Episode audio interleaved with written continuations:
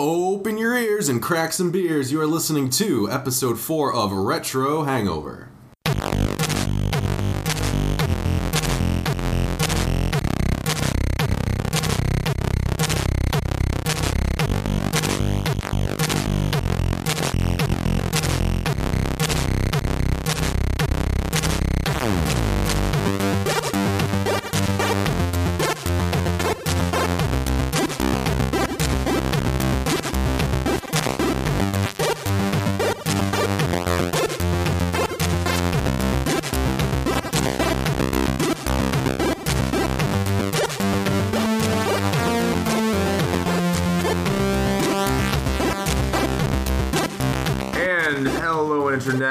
Coming to you over the Internet, over the sweet, sweet kilobits and megabits of the streaming service that you are listening to.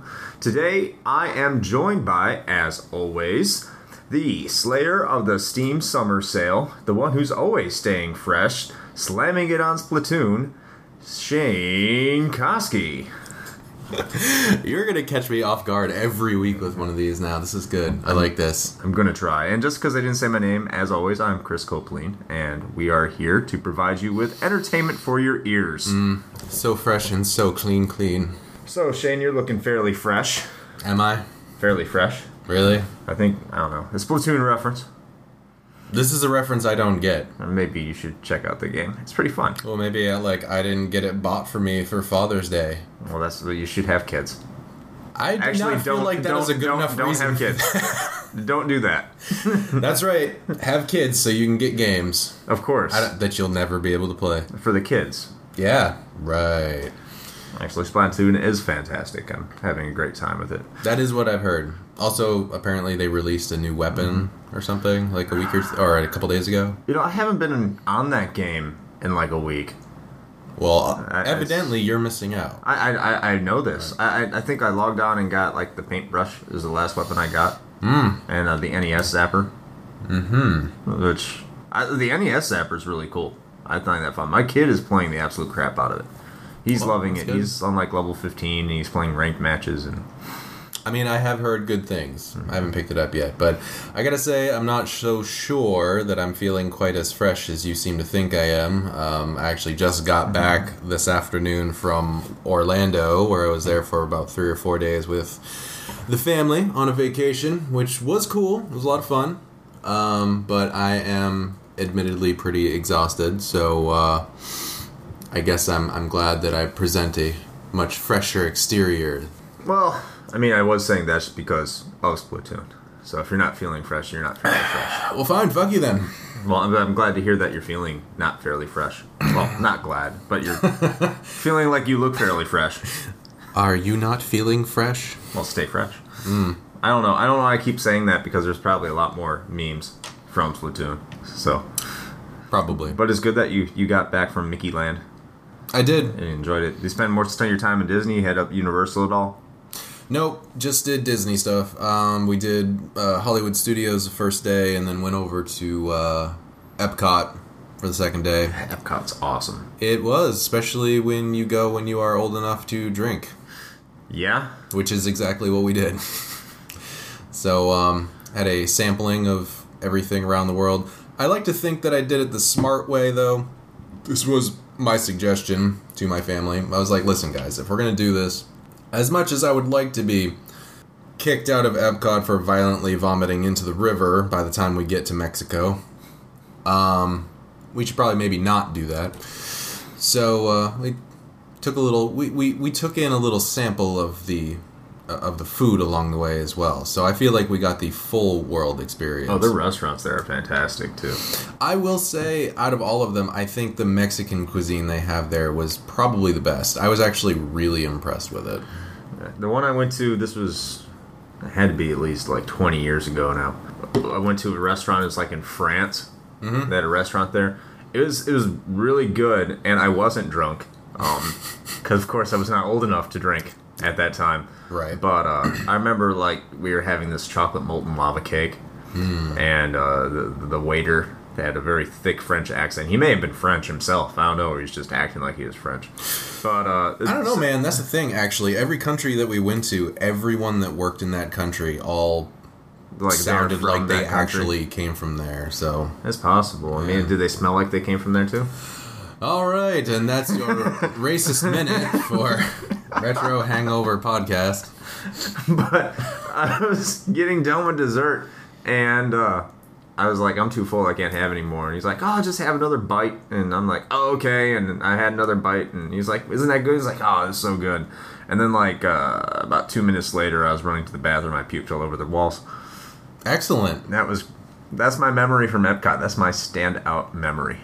That's really the way you want to go. That is the way. No. I'm, I'm sure I can make new ones now. I can drink. It's just the price of admission is uh, probably isn't too bad, is it? Uh, for a two day park pass, I think it ran me somewhere in the neighborhood of about two hundred and twenty dollars. So still not cheap, but No, but at least we live close enough that we do. I, I Yeah. could go down there and get like a cheap hotel or sleep in my car with my wife. You you could do that. Yeah, leave the kids up here Yeah, let's let's go to Disney without the children. to get drunk Yeah, I mean, all I'm around not- the world. I'm not gonna hold that against you. and then go to downtown Disney.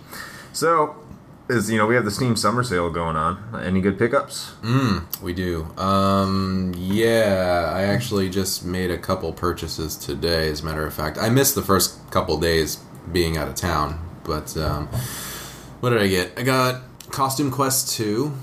Picked that up because I liked the first one. Mm-hmm. Um, crap, I can't remember what the other thing was. I feel like it was more be good. expensive. Dude, I don't know, man. I have like 290 something games on my Steam list. It's not even a matter. It's it's like just compulsive buying at this point. Well, it's un- everything's compulsive buying. It's under three bucks. Well, It's like, oh, it's only two and a half dollars. What's this?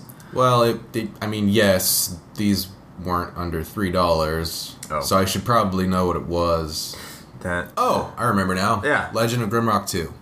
Oh, okay. That's what I got. It's like fifty percent off right now. I. Yeah, I got uh, the Legend of Grimrock yesterday. The Mm-hmm. first one. It was like eighty percent off, so I only spent like two bucks on it. it's a good game. Yeah, I was uh, actually no, that was this morning because I woke up at three o'clock in the morning. And, you did that. Why didn't you just buy the bundle? They had the bundle on sale for both. Oh, I did not know there was a bundle. I just saw that. It was that. like right on the store page. yeah, I didn't see that. Okay, I I, I saw the first one was two forty nine, and the second one was still like like only half off, so it was only like eleven bucks. So I didn't think to buy the bundle, but I got the first one. It was like two and a half dollars, so I can't complain. And it was like nine hours left, so that was an impulse buy. Because by the time I would have come home, I wouldn't be able to get it anymore for the same price. Mm.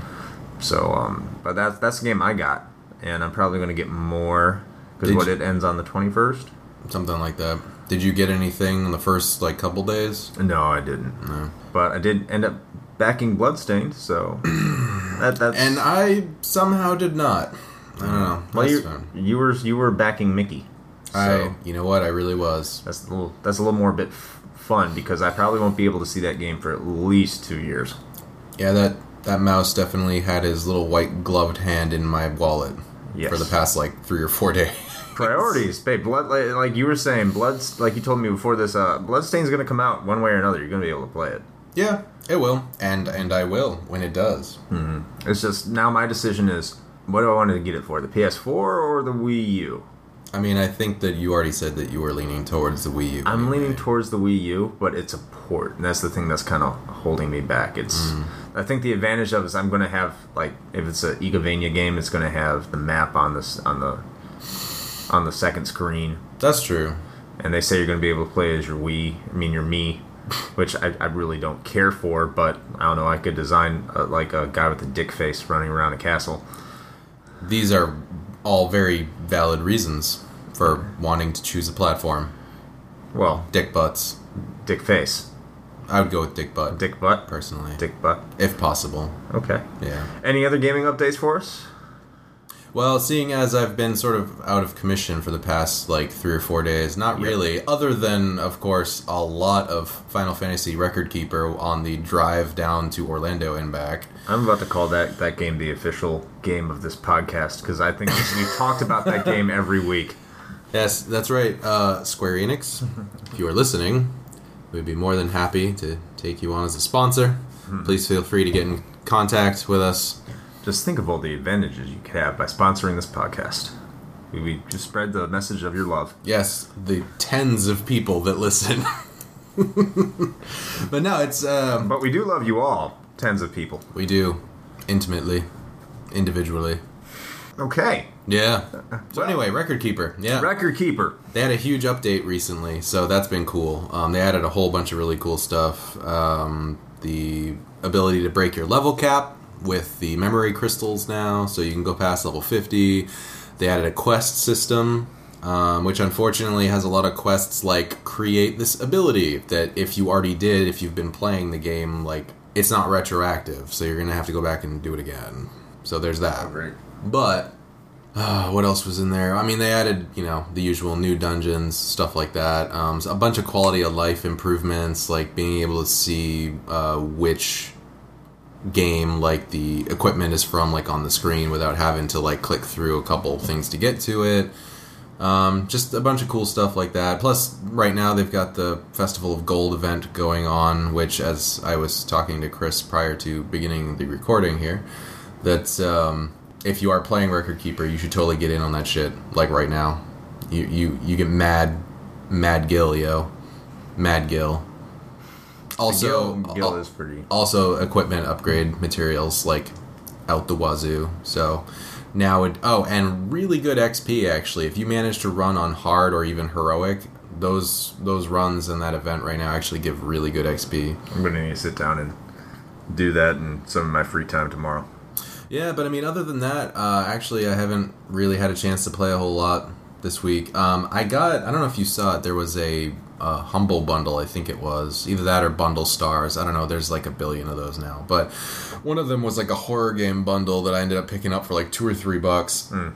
And um, they activated on Steam, and I started playing one of them. It's called Betrayer, and um, it's actually pretty cool. Like, I didn't have very high hopes for a lot of the stuff because it looked kind of like, yeah, whatever, you know. But um, the the nutshell version is that this game is uh, it's like a first person thing set uh, in I believe uh, somewhere around like the I'm probably gonna get this wrong, but I want to say it's like in the 1600s, something like that. And you are you like uh, get shipwrecked on this island, and you basically the whole point is you go and search this island to try to figure out like what happened on it because there are like these abandoned Spanish forts and stuff, and you come across creatures and things. Um, This sounds like a horror version of Dear Esther.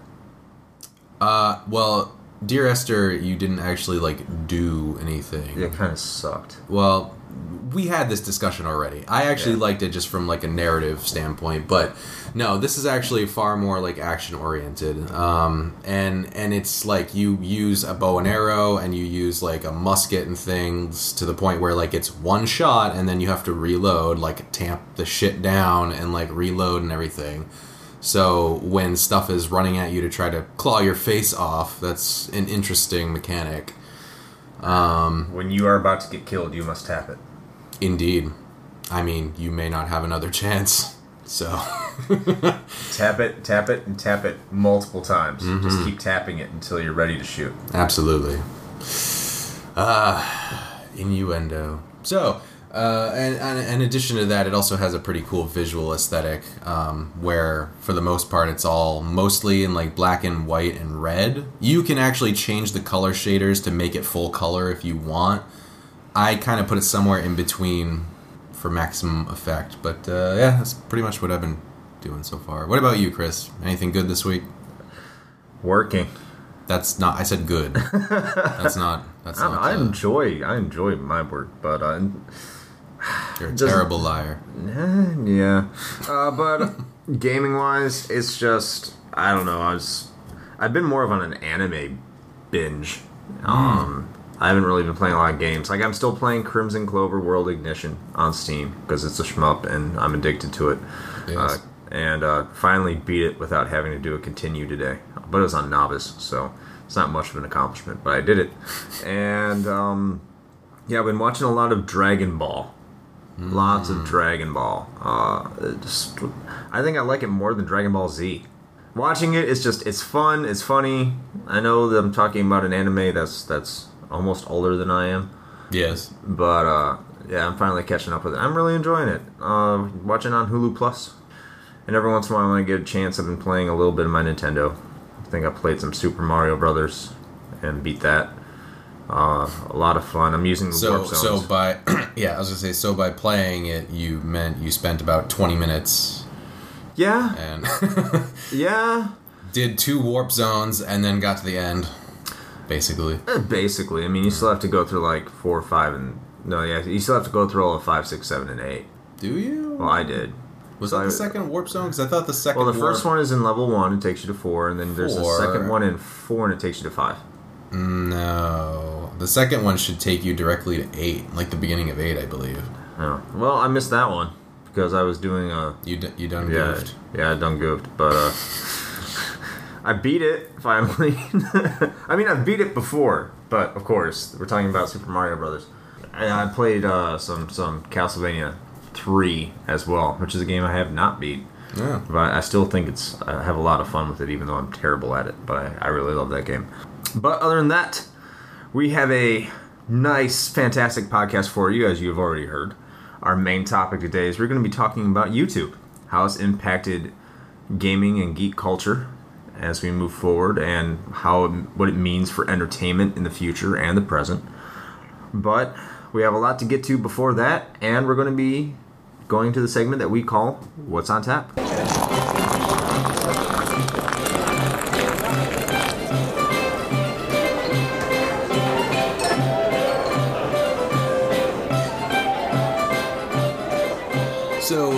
As is sort of accidentally become tradition here on Retro Hangover, it would seem. Uh, we are we are starting off the uh, the news segment with Nintendo news. So uh, it looks like there was a rumor floating around for a little while that uh, Nintendo's new console, that so far has been known only as its code name NX, would possibly be running some version of the Android operating system. That rumor has basically been completely debunked at this point. Um, which again, I, I mean, I'm not really surprised. I would have been more, far more surprised if Nintendo had actually utilized an open source platform like Android for. That's really not Nintendo's. Absolutely not. No, there's. I mean, we're talking. No, because we're talking about the company that would put out, you know, s- copyright strikes on YouTubers. Yeah. Because they don't understand the concept that it's basically free marketing. We're not. I mean, we're talking about the country that still region locks its portable system. Yeah.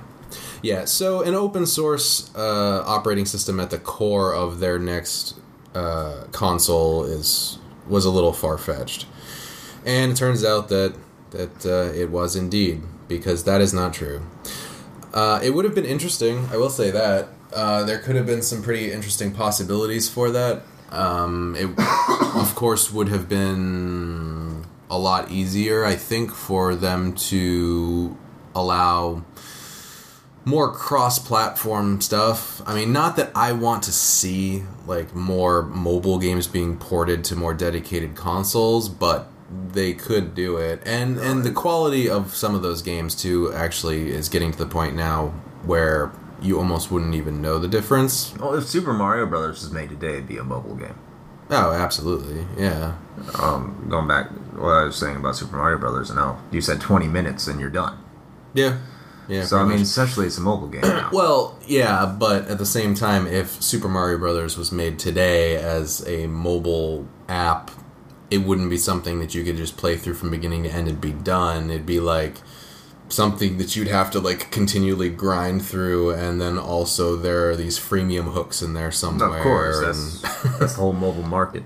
Um, when I see Android, I, I've had a lot of mixed reactions about these rumors that, that was coming out of Nintendo. Uh, everyone, when they think Android, they're probably thinking Ouya. And the first thing I thought when I thought, you know, Nintendo and, and trying to do what the Ouya did, the first thing I did is shudder because that's not good. Um, Nintendo, when I also heard Android, I had the feeling that Nintendo once again was going to provide an underpowered console. That's the other thing I thought uh, when I heard these rumors. Uh, but it's like you said, eh, having an open platform might be that Nintendo thinks that the indie platform is the way of the future. That indies are going to carry things forward. And I think a lot of these major publishers, Sony included, uh, Sony, Nintendo especially, and uh, Valve, have seen what indies can do uh, in pulling people there because there's definitely a market for indies and it's gaining a lot of momentum recently. So they might be thinking that way if they were to go with Android, and it's scalable. And when you think about a scalable open source kind of platform, if you, you know when they go to this rumors about the the portable and the the base system that's connected to your TV, it would kind of help those rumors out that you know you can take one game on the console, make it a scalable OS, and port it over to your portable console. That's part of the same thing. So yeah, uh, Android would have provided a lot of good benefits as long and I I started to embrace it once only and only if Nintendo was doing this with some significant horsepower behind their hardware because they come out and it's like the latest version of Android and it's no power no more powerful than your tablet they're they're screwed but Oh, it- yeah. the fact that they said it wasn't makes me think that might be more powerful but it's still I hope they don't come out with an OS that's just completely alienates third parties again I want to believe that that won't be the case. I, I mean, I could see why the connection might have been made between Android and the NX, if for nothing else, because of a lot of the recent talks um, from Nintendo about you know them branching out into smartphone gaming.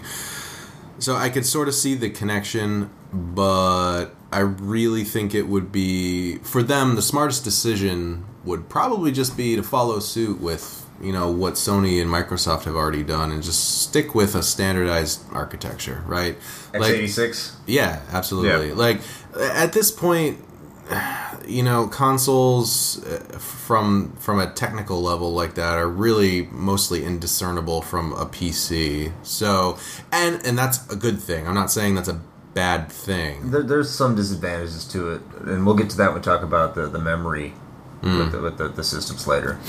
But I mean, from an architectural standpoint, this can only be a good thing because if Nintendo hops on the x86 train, which they should, then all that's going to do is make it so much easier for you know third parties to uh, you know port their games over and be fully cross-platform. So then that way you don't have this problem like you had in the previous generation where you'd get games that came out on the 360 and the PlayStation with little to no issue between the two, and, but then you might not ever see it on a Nintendo system for other various reasons, but one being that you know there's just such an architectural difference that it might not have been worthwhile. Well, it's also ever all of Nintendo's platforms have been really underpowered, and you could say, you know, well, then they could bring it over from the PS3 to the Wii U with the games they're still doing right now and releasing, but the Wii U has uh, almost no user base worthwhile for a third-party developer. So I think that that's that's something to think about too. What I what I care about is if it comes out in late 2016 or 2017 and it's not able to output in 4K, it's pretty much dead on arrival. I mean, you would think that they would want to like future-proof the system, right? And I mean that would be mm-hmm. one of the big ways to do that. It's what hurt the Wii ultimately near the end of its life. Imagine if the Wii was able to output in HD. I think in the last two or three years before the Wii U came out, it would still have a lot of momentum. No, I mean absolutely, yeah, and and you know, so going along with that, they're they're definitely going to want to position themselves in such a way to make all of the right decisions that are going to make it easiest for them to Get the third party developers, right.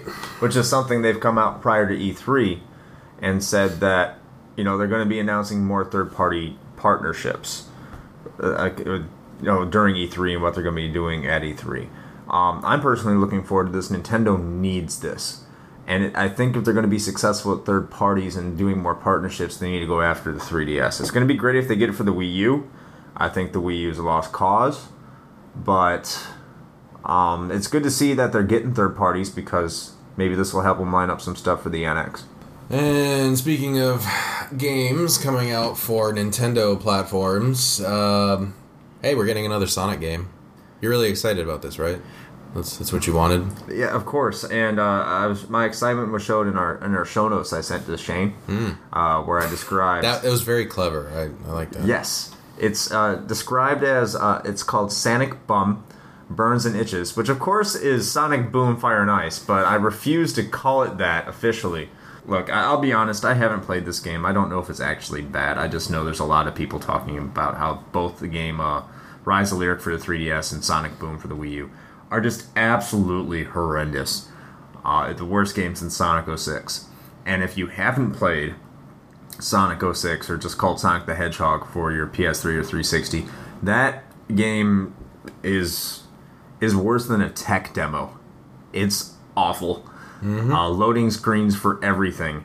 Uh, you and loading screen. You'll have a f- like 30 second loading screen to load a 30 th- second scene, followed by another 30 second loading screen, and then you'll fall off a map for no reason and fall through the map, and then run through things, run through walls, and The- not be able to play anything. And it's The- Sonic Boom's supposed the- to be as bad as that. The the only solace that you get from that is hearing Tails have really terrible pathing and fall into water and die behind you. Yeah, I, I barely made it off the second level because that happened to Tails. Not behind me, actually playing as Tails.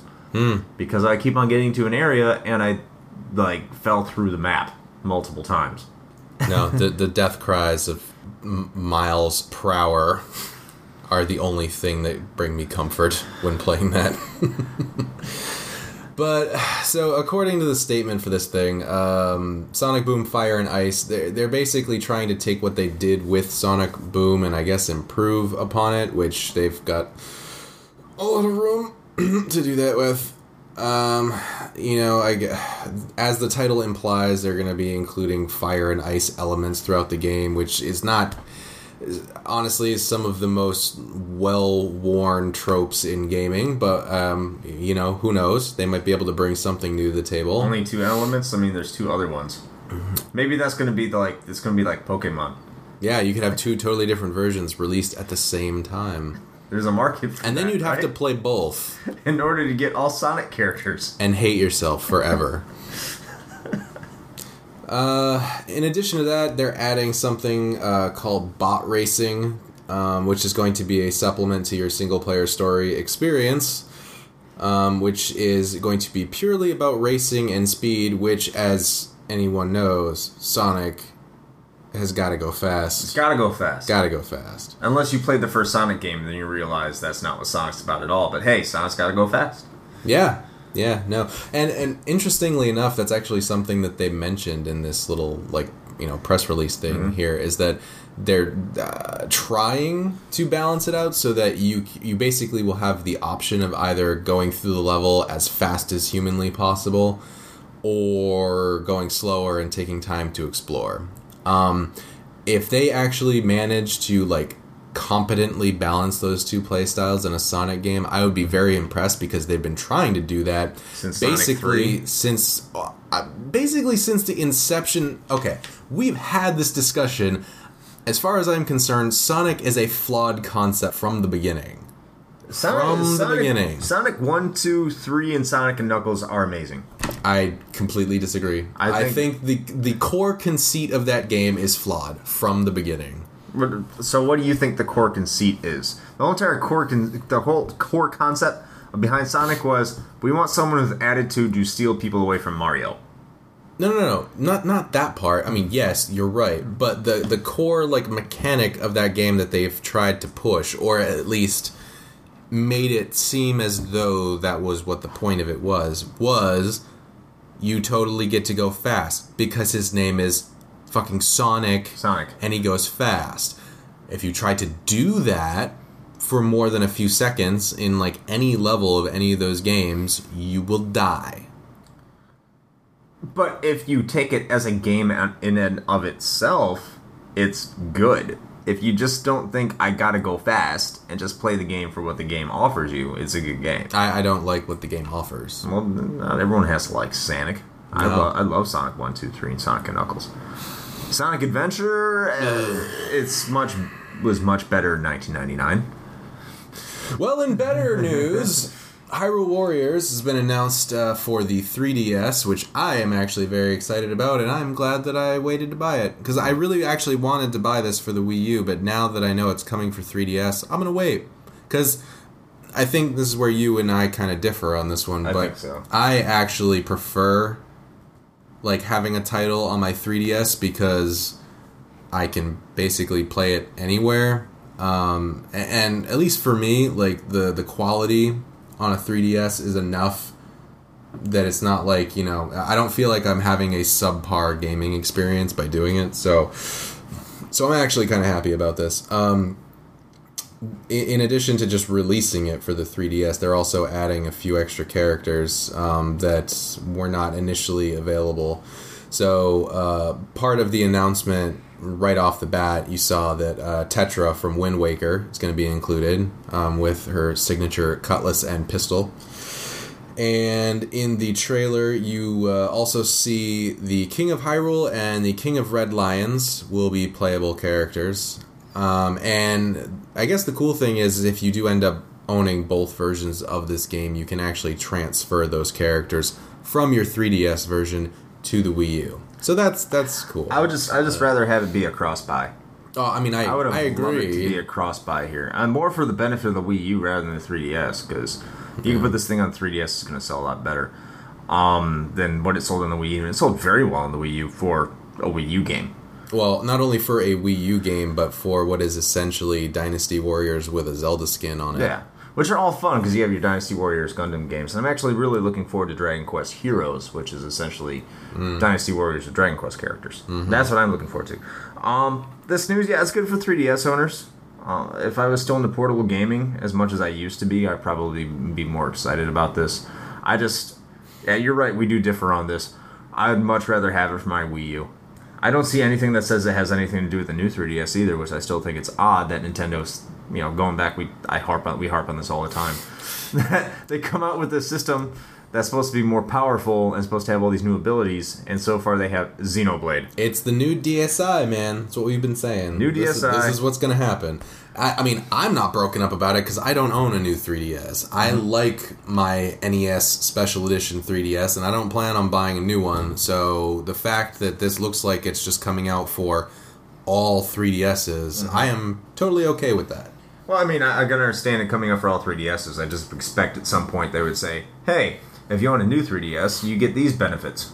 But it's not even. Not even. Nothing's even coming out there saying this. Um, I but- don't see that. I actually don't really see it happening. I, No. you know, I sort of like half kid when I say that thing about the DSi, but I actually think that's what this is going to turn out to be. Well, So, we've been we've been saying that ever since we talk about the new 3DS. Every I time we know. talk about the new 3DS, it's the new DSi. And so far, everything that Nintendo's done has just been proving that point. So, Right. you know, But Hyrule Warriors coming to the 3DS. Um, so be excited, get hype. so hype. But one thing that's not in your show note, in the show notes today, but I'm going to break into this because Uh-oh. It hasn't been officially announced yet. We're going off. We're going off the record. We're going off the record, and I know this is news that Shane doesn't care about. And Oh, great. really, I, I'm gonna- I don't I'm either. gonna check out now. Okay, bye, Shane. Bye. Um, big news came out today. Uh, big, big news for Nintendo. I know what this is. If so, if you're old like us or older like us, you remember how big Street Fighter was. We all do. We still know how big Street Fighter is. I'm so terrible at And, it, though. and we all remember how big of a deal when it came out on a Nintendo system back in the day. Wouldn't it be nice if we had Street Fighter back on Nintendo again? I mean, it's whatever. Yeah. Well, we're getting the closest we can to having Street Fighter back because Ryu looks like he's going to be coming to Smash Brothers, which was leaked today, and he's going to be coming with Roy from Fire Emblem. That's right. You asked, "Can we have Ryu on our Nintendos?" You know and they Nintendo said? said, "Sure, you can." you can have Ryu. Terrible joke. Sure, you can. But uh, no Ken, unfortunately, no Ken. Ah, that's too bad. But I, I you know, it's, His feathered blonde hair will be missed. I think it, I think it's interesting that's another Capcom character. That both third-party characters in this game. Well, I mean, you got Sonic, which has pretty much been a Nintendo exclusive because the other two guys, uh, Microsoft and Sony, probably don't even want his ass on their systems right now. Nope. But um, you know, you got Mega Man and Ryu, Pac-Man, and Sonic. I think it's interesting. The new one's another Capcom character. I think that's really interesting, considering that Street Fighter. The last time Street Fighter was on the Wii console was uh, Tatsunoko versus Capcom. I'm gonna take your word on that one. Yeah, I think that's the last time Street Fighters had anything to do with Nintendo. Maybe Street Fighter 4 3D for the 3DS. Maybe that was more recent. But that was just a port, and I don't think it was very well received either. You know what's better news? I know, yeah. This is this is your baby right here. You're, you're about to get to. You're talking about. So uh, uh, I'm just gonna close this out. Yeah, Ryu's in Smash Brothers. It's a it's it's it's a pretty significant deal that that Ryu's gonna be in it. But anyway, on to bigger news. The the big big news. Uh, last week, actually, uh, the week before, because we took a break. This is. I know Shane's been dying to talk about this. I'll just let you take it, bud. Ah, it's Fallout 4, bitches. Ah, that was good. So they uh they they had a Twitch stream thing going on for this for the official like reveal, um, which I ac- sort of accidentally managed to load up like just in time to see this thing happen. Like I almost missed it. But yeah, Fallout 4 is finally happening. It's been a long time coming. I am happy. Um, I, I, okay. I will say the one thing from the like little reveal trailer that they put out. To me, graphics seem kind of subpar. Like, Have you gone back and looked at Fallout Three? I mean, yes, I've still played it, but I'm just saying, like, That looks awful. eh, yeah, but okay. Did you watch the trailer?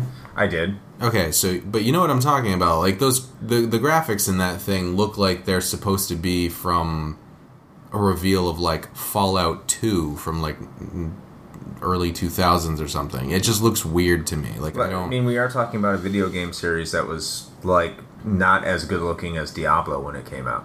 I well yes. It looked like a very souped up version of Syndicate, and it came well Sure. after Syndicate. Sure, but I mean, I guess I'm just expecting that, like, because from what I understand, they've been building like a whole new engine for this next generation of like Bethesda games. So it's not going, as far as I know, it's not going to Yeah. be Gamebryo anymore, right? So, so this is supposed to be like kind of from the ground up. So my expectation was that the graphics were going to be a lot more impressive. I think I think what they're going to go for is just being able to handle more. I mean, look at the Grand Theft Auto series. Everyone raves about how good that game looks. I've never been impressed by the graphical fidelity of any Grand Theft Auto game on a, on a very high level.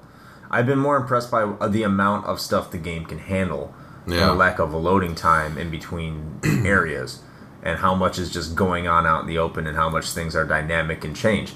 And maybe that's what's going to be happening more in Fallout. We I mean, know. I will put it out there right now that I'm not like a graphics snob by any stretch of the imagination. I just like it just really struck me as odd the way that the trailer looked. Well, how early is this in development too? That's another question that they really haven't It said has yet. I mean, they haven't said, but man, it's got to have been a while by now. This thing has been a long time coming. Um, and also, I don't believe it was officially confirmed, but analysis of the trailer has more or less unofficially confirmed the fact that, uh, or confirmed the long time rumor that the new Fallout game was going to be set in Boston. So, um, A place near and dear to your heart. well, uh, I, I am from up north. You know what? If I buy Fallout 4 for the PC, if my PC's ever good enough, and I don't like it, and I mm. buy it off Steam, I, I'm finally going to be able to get my money back. You would never ask for a refund for Fallout 4. Well, I'd probably play it for more than two hours, so I probably wouldn't be able to get one back. No, Why are you giving my duty? Why are you giving me that dirty, dirty look? because You're not one of those people that if I criticize Fallout 4, you're going to get all bent out of shape, are you? I mean I might. I don't know. It depends on what it is. You know, I still haven't played Fallout 3, like ever. I should have gotten it, was like two bucks at GameStop. yeah. Well, no, because you should play it on the PC. I don't even know if my PC's powerful enough to play that thing. Well, what the fuck are you doing, man? I don't know. I think it's powerful enough to play The Witcher. If it can play The Witcher, can it play Fallout 3? Yeah. Can it? Yeah. Huh. There's no reason that it shouldn't. I mean, you might not be able to play it on like the best settings. settings. ever, but you can still play Or it. use the mod community. Well, you should do that anyway. That's the reason I'm saying you should play it on the PC It's for the mods. Like that's So you're saying Bethesda can't pull this off by themselves? I mean, they haven't yet, right? I mean, like, like, every one of their games, like at its core, is great, but they always come out with a whole bunch of really weird bullshit. Isn't it New Vegas where the guy, when you're like sitting on the bed, and the like- guy, his head starts like going in circles, Yeah. like from his body, Yeah, yeah, like a clock? yes, that happens. Yeah. Listen, uh, we talked about that before. I really like what Bethesda does, but they have become known for releasing these big, expansive games that always end up with these really weird ass glitches. Some of which are kind of cool and tend to stick around, like the really weird physics with the ogres from uh, Skyrim, when you get slammed by them and then you get launched into the fucking stratosphere. Like, there's that. That's a good one. I still have to play Morrowind. What have you been doing with your life? Not playing 100 hour RPGs anymore. You are missing out, man. I, I, I don't know, like, I. This explains why you didn't get that reference to fucking Cliff Racers last time I talked about it, because you have no idea what that is. No, no idea. God damn. I'm a console gamer, damn it. Fucking plebe. I mean, I know they've been on consoles, so I know that's a bad kind of Whatever. excuse. Don't even talk to me. You're a part of the unwashed masses. I don't want to hear it. Shut up, you PC master race, motherfucker. Anyway, uh, like the first time I got back into like Western RPGs, and it took me multiple attempts to get into it, was Mass Effect. Okay. Like I, I, I, that was the first time I ever got back from Japanese RPGs to actually enjoying a Western RPG was Mass Effect, and it took me like three restarts in order to finally figure out what the fuck I was supposed to do. Well, I mean, just because you're a noob doesn't mean that you have to cry about it. It's fine. I would suggest probably going back and playing Morrowind. I would skip Oblivion, honestly. Yeah. And Skyrim is definitely worth your time. Like if you listen, this is- if this you is- really only want to have like enough time for like you know maybe one like hundred plus hour CRPG, then maybe just go with Skyrim. That would be my suggestion. Uh, three for the 360, right? God, I hate you so much right now. Uh, you know, just for reference, the person talking shit to me right now is Yeah. the person I lent Final Fantasy VII because he still hasn't played that. I mean, whatever, man. It's like one Only, of those. only probably the most defining RPGs in all of consoles.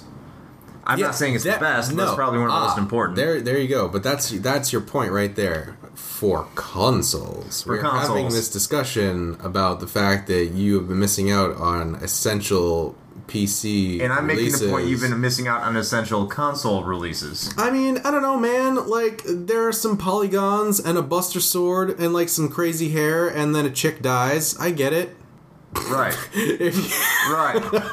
if you could only see the look it's I kinda am like- getting right now. That's like me saying that like your your Elder Scrolls games is Call of Duty with swords. You shut your whore mouth. Uh, but anyway, yeah, if you want to be a jackass and get a refund for Fallout 4, in which case I will personally come to your house and stab you in the throat with a pen, no, you won't. um, you can do that now, I guess, because Steam is now doing refunds. Um, this has been a pretty contentious topic, particularly with developers on Steam mostly because of how Valve has implemented this whole new structure, and this is not unusual for Valve because usually big changes that they introduce like this. They just kind of fucking do it like off the cuff, where they're just like, "Uh, we're doing a thing now," and then they don't. Then they kind of deal with the backlash like after the fact. But this is a good So- thing. I'm not saying it's a bad thing. I'm just saying that generally speaking, Valve just kind of is just like, we're gonna just do this, and maybe we'll like, you know, iron out the, the details after the fact. And this has really been no different. Ultimately, it is a good thing, mostly because now you're not going to, or at least ostensibly, you're not going to have all of these really shitty fly by night developers, which I'm doing in air quotes as hard as I can, who are going to sell you, you know, a 99 cent or $5 title, which you then buy and find out that it's literally just stock Unity assets that they bought and threw into a thing that they're mm-hmm. calling a game. So, yes, it's a good thing. And I think the most the people that are getting the most amount of worry about the this are the smaller indie developers who are making their artsy games or uh, mobile type of games that are less than two hours long, which is the limit that you have in order if you want to turn the game in. Where you can play the game and get it done and see the, the, the meat of it within two hours and, and, and pretty much not need to play it anymore after that. And the other thing is with the two week limit, I don't think it really should have a time limit. I think if you or longer than two weeks because I mean there's some Steam libraries out there like mine and yours, uh, mostly yours, that if you buy a game you may not have the time to get to it within two weeks. Nope. Sure So, don't. Two weeks. Like I think I got this one game. It's called Strike Suit Infinity. Hmm. I've never um, even heard of it. It's like a mecha game, and I'm, I'm t- either the game is awful or I suck at it. But either way, I don't like it, hmm. and I couldn't return it. Uh, I haven't played more than two hours, but it's been longer than two weeks now, and I wish I could turn back in. But in any case, uh, I, I heard uh, I heard some discussions about this uh, over over some of the podcasts and YouTubes that I watch, and uh, they made a good point that the people that are buying these indie games aren't the kind of people who would buy it and then just try to get their money back after they complete it in less than two hours. Like the market is is that kind of niche market. That that the people that would be interested in that stuff aren't the kind of people that would do that to begin with. Uh, I mean, by and large, probably not. Mm-hmm. I mean, obviously, you're going to have edge cases where that's going to happen anyway, but that's kind of unavoidable. I mean, I mean, hell, that's unavoidable with any sort of refund policy. Talk to anybody that's worked in retail ever, and they'll tell you the same thing. The people, there will always be a certain element of people that are going to try to abuse a refund policy. It's going to happen, and this is no different. I think a lot of the reaction was a knee jerk one from most of the, developers because I feel like this thing just kind of dropped and people were like, holy shit, this is happening now. Uh, but ultimately, it's a good thing. Um, you're not going to get stuck with your, you know, shitty, like, Minecraft DayZ mashup ripoff thing anymore. And as we had mentioned, speaking of Steam, the summer sale is going on right now. So if you're not aware, you should go totally check that out. So you can pick up some games really cheap and have a disgustingly huge backlog like I do. If you love shmups, a lot of shmups are like dirt cheap right now. Yeah, that that is Actually, true. everything's dirt cheap right now. So just if you like games, go there. Yeah, and also if you don't already know this, one like major rule of thumb for any Steam sale is if there's something that you're looking at specifically, wait until it is on a daily sale or a flash sale because that is the cheapest it will ever get. Don't buy it unless it is. Like Grimrock when I got Legend of Grimrock. Exactly. That was on a flash sale. It was eighty percent. Now it's more than what it was. Right, and wait until like the last day. If you don't see it go on a daily or a flash sale all the way until the last day, then really pick it up if you really want it. Otherwise, just learn patience, young Padawan. If a game gets that low during a summer sale hmm. and you're not able to pick it up, in between the summer sale or fall sale or winter sale, if it's going to go on sale, you know that's the lowest the developer or publisher is willing to go. If there's so there's a possibility of that game getting down that level again. Sure. Not part of any special sale. So if you miss it, not a big deal. Um, you don't like it, you can return it. Now here's the interesting question about these refunds. Can you buy a game, get it refunded, then buy the same game and have it refunded again? Oh, you mean like play it for less than two hours, get a refund, then buy it again, and start where you left off on your save file? Yeah. That's a good question, actually. I didn't think about that. So you are one of those. You are one of those edge cases we were talking about. You scummy motherfucker. No, I'm not one of those edge cases. I wouldn't do that. uh, because I like saving my high scores and stuff like that. Because I know they're, I mean, they're shit, but, um, but they mean something to you. They mean something to me. That's that's what's important. Um, I don't know. Speaking of yeah. scummy shit, though, Yeah. um, the uh, Federal Trade Commission has actually stepped in for the first time on uh, an issue with a Kickstarter campaign. So, if you're at all familiar with Kickstarter, you you know that you're basically throwing money at something that might happen. Like you you are funding something that you would like to see come to fruition. You are not actually purchasing a product outright. A lot of people didn't get that in the beginning, but you know, uh, as per our discussion on these kind of things that we had before, uh, I think a lot more people are aware of that fact. Now, the the case in question uh, was for a board game. Actually, it wasn't a video game. Um, called "The Doom That Came to Atlantic City." Which looks like it belongs to a Japanese board game. Uh, I'm actually not sure of the the country of origin. I do know that it made several times over what its original goal was. No, I'm just saying it looks like it needs to be a Japanese board game because it has a tentacle Oh, around it. oh, right, the tentacle. Of The course. tentacle. Yes, I mean one would most likely first assume that it's a Cthulhu sort of related thing, but of course Chris is going to go to you know hentai porn because why not? Why not? Sure.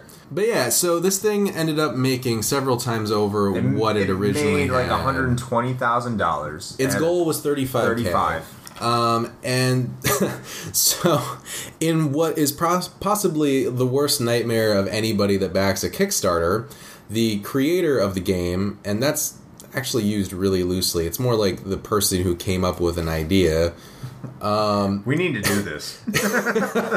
Well, not now. uh, they ended up using the money on like purely personal expenses, and rather than like I don't know, actually making the game that people gave them money for. Uh, and after about 14 months or so, he just sort of abruptly canceled the project, didn't fulfill any of the backer rewards that he had promised. And so the FTC kind of decided that, hey, you know what? This is actually egregious enough that maybe we should kind of step in and take a look.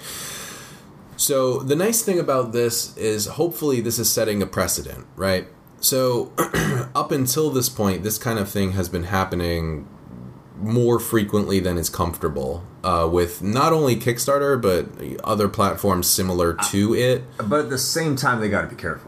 What what It- what what constitutes breaking the law? Just not fulfilling your your commitment. In terms of of this in this scenario, yeah, I, would say I would say this yes. guy's a dirtbag. Sure. and and you know he, he he said, "Oh, I have one hundred twenty thousand dollars. Well, this is going to be fun," and he burned through those, and he didn't make a product. Yeah, Sure. But let's say you know you have a you have a developer of, of like a, a, a tabletop game because Kickstarter is really popular for making tabletops. Yeah. A lot of is. tabletop stuff. Yeah. So you have a developer for a tabletop. They get the idea, they get the concept, they get the money, they get funded. They run into it, and then they hit a snag in development. And because of that snag in development, or there was unforeseen costs that they didn't calculate for, and they've been using the money towards the project, and they aren't able to fulfill it, would that be against the law? No, and but that okay, so that right there I think is the most important differentiation is that because you could use as an example uh, like Double Fine for example. they did legitimately use those funds towards the development of the product that they had promised. They hit a lot of snags along the way and that's how it ended up the way that it did. Their development plan was broken. Ah, much like an age, perhaps. Yes. You are the fucking poobah of puns. I used Pooba as an adjective last week. Get original. I was trying to bring it back, Chris. It's it's all it's all connected. Okay, this is the circle of life. You gotta alter your alliteration. Gotta Simba this shit. But anyway, in that case, no, I would not say that that is uh, that is an issue. This is like a very clear misappropriation of funds. Absolutely. Um, uh, I, I, I obviously don't know the specifics of like the, the agreement that you sort of sign when you start using Kickstarter and you back a project, but from the way that I've seen it, it seems fairly lax. So I I honestly see this as a good thing. But I think it also may drive away more independent developers, and you might just end up getting more and more people like the uh, Koji Igarashis and uh, the the guys behind Rare. But why? Which isn't It- a total loss. But it shouldn't. But, it shouldn't though. That's like I mean, if you're would it- honest and you're open about it, but you're still gonna have people bitch about it. The shit doesn't show up.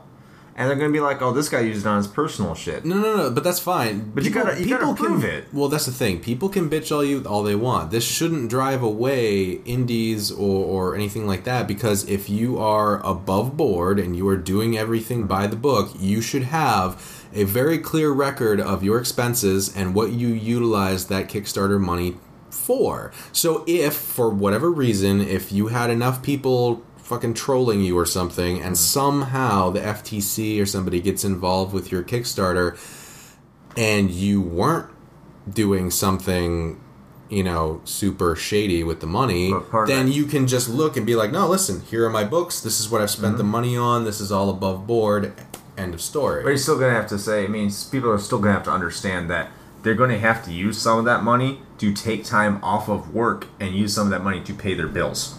oh sure but again that should be something that is That people should Expected. know, expected by the funders. right Is that something that people need to put in their Kickstarters? Because there are stupid people out mm. there that think that when I put this money towards this, it should all go to development, and why are you using this money to, I don't know, pay for your house?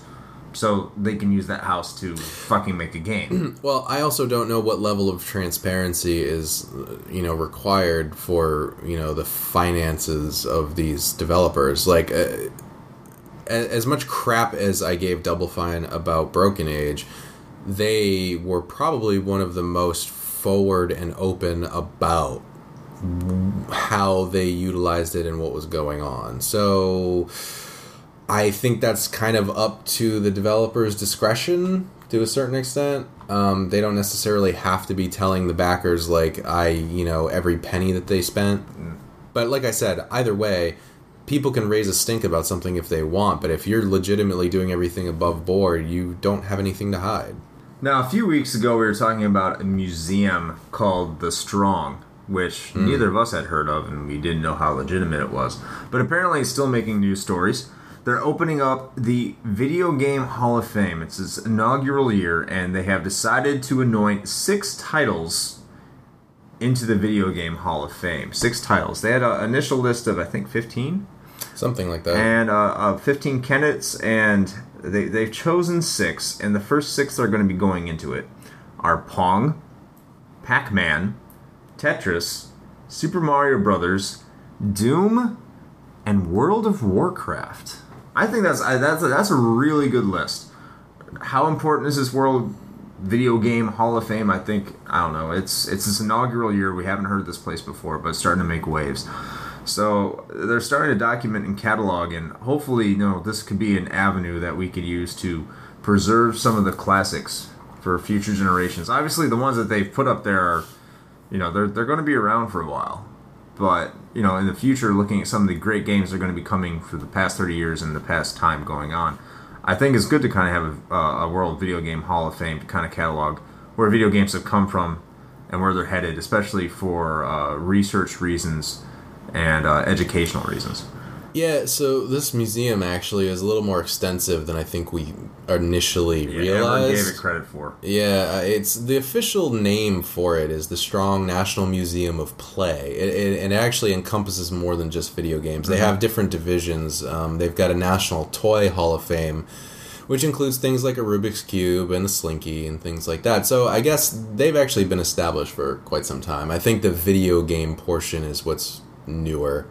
But uh, no, this is an interesting list. I I think they're good choices, and actually, I was pleasantly surprised with their inclusion of Doom and World of Warcraft because I just assumed that they were going to stick to, you know, a lot more class. Well, I mean, Doom is a classic at this point, um, but I mean, a lot more of the uh, games from you know much earlier on in in the in the legacy of video gaming. I will say that I really wish they didn't include a copy of the DVD of the Doom movie in their display because that thing is a fucking travesty. but apart from that, I think well, it shows its impact and what it had on on uh, culture at large. yeah, I mean, I guess whatever. it still sucked. Just just be happy Angry Birds didn't make it. I, you know what? I, I am, I am happy. I mean, that. it will end up there because it is a very significant game. It's. Uh, I don't think it's significant in the same way though, because I see why they picked Doom. Because Doom, and you could make an argument for like Wolfenstein 3D or whatever, but really Doom is what solidified the first-person shooter as a major genre in in video gaming. So I totally see that. And then again, with like World of Warcraft, you can make the argument that yes, there were things before that. Ultima Online, EverQuest. Um, ostensibly, they could have picked EverQuest actually if they, you know, Ultima but Online yeah. What about it? that came before EverQuest. It was Yes. huge. Oh, I know, I know. So they could have picked those, but you know, ultimately, World of Warcraft has had far more staying power and arguably much more impact overall.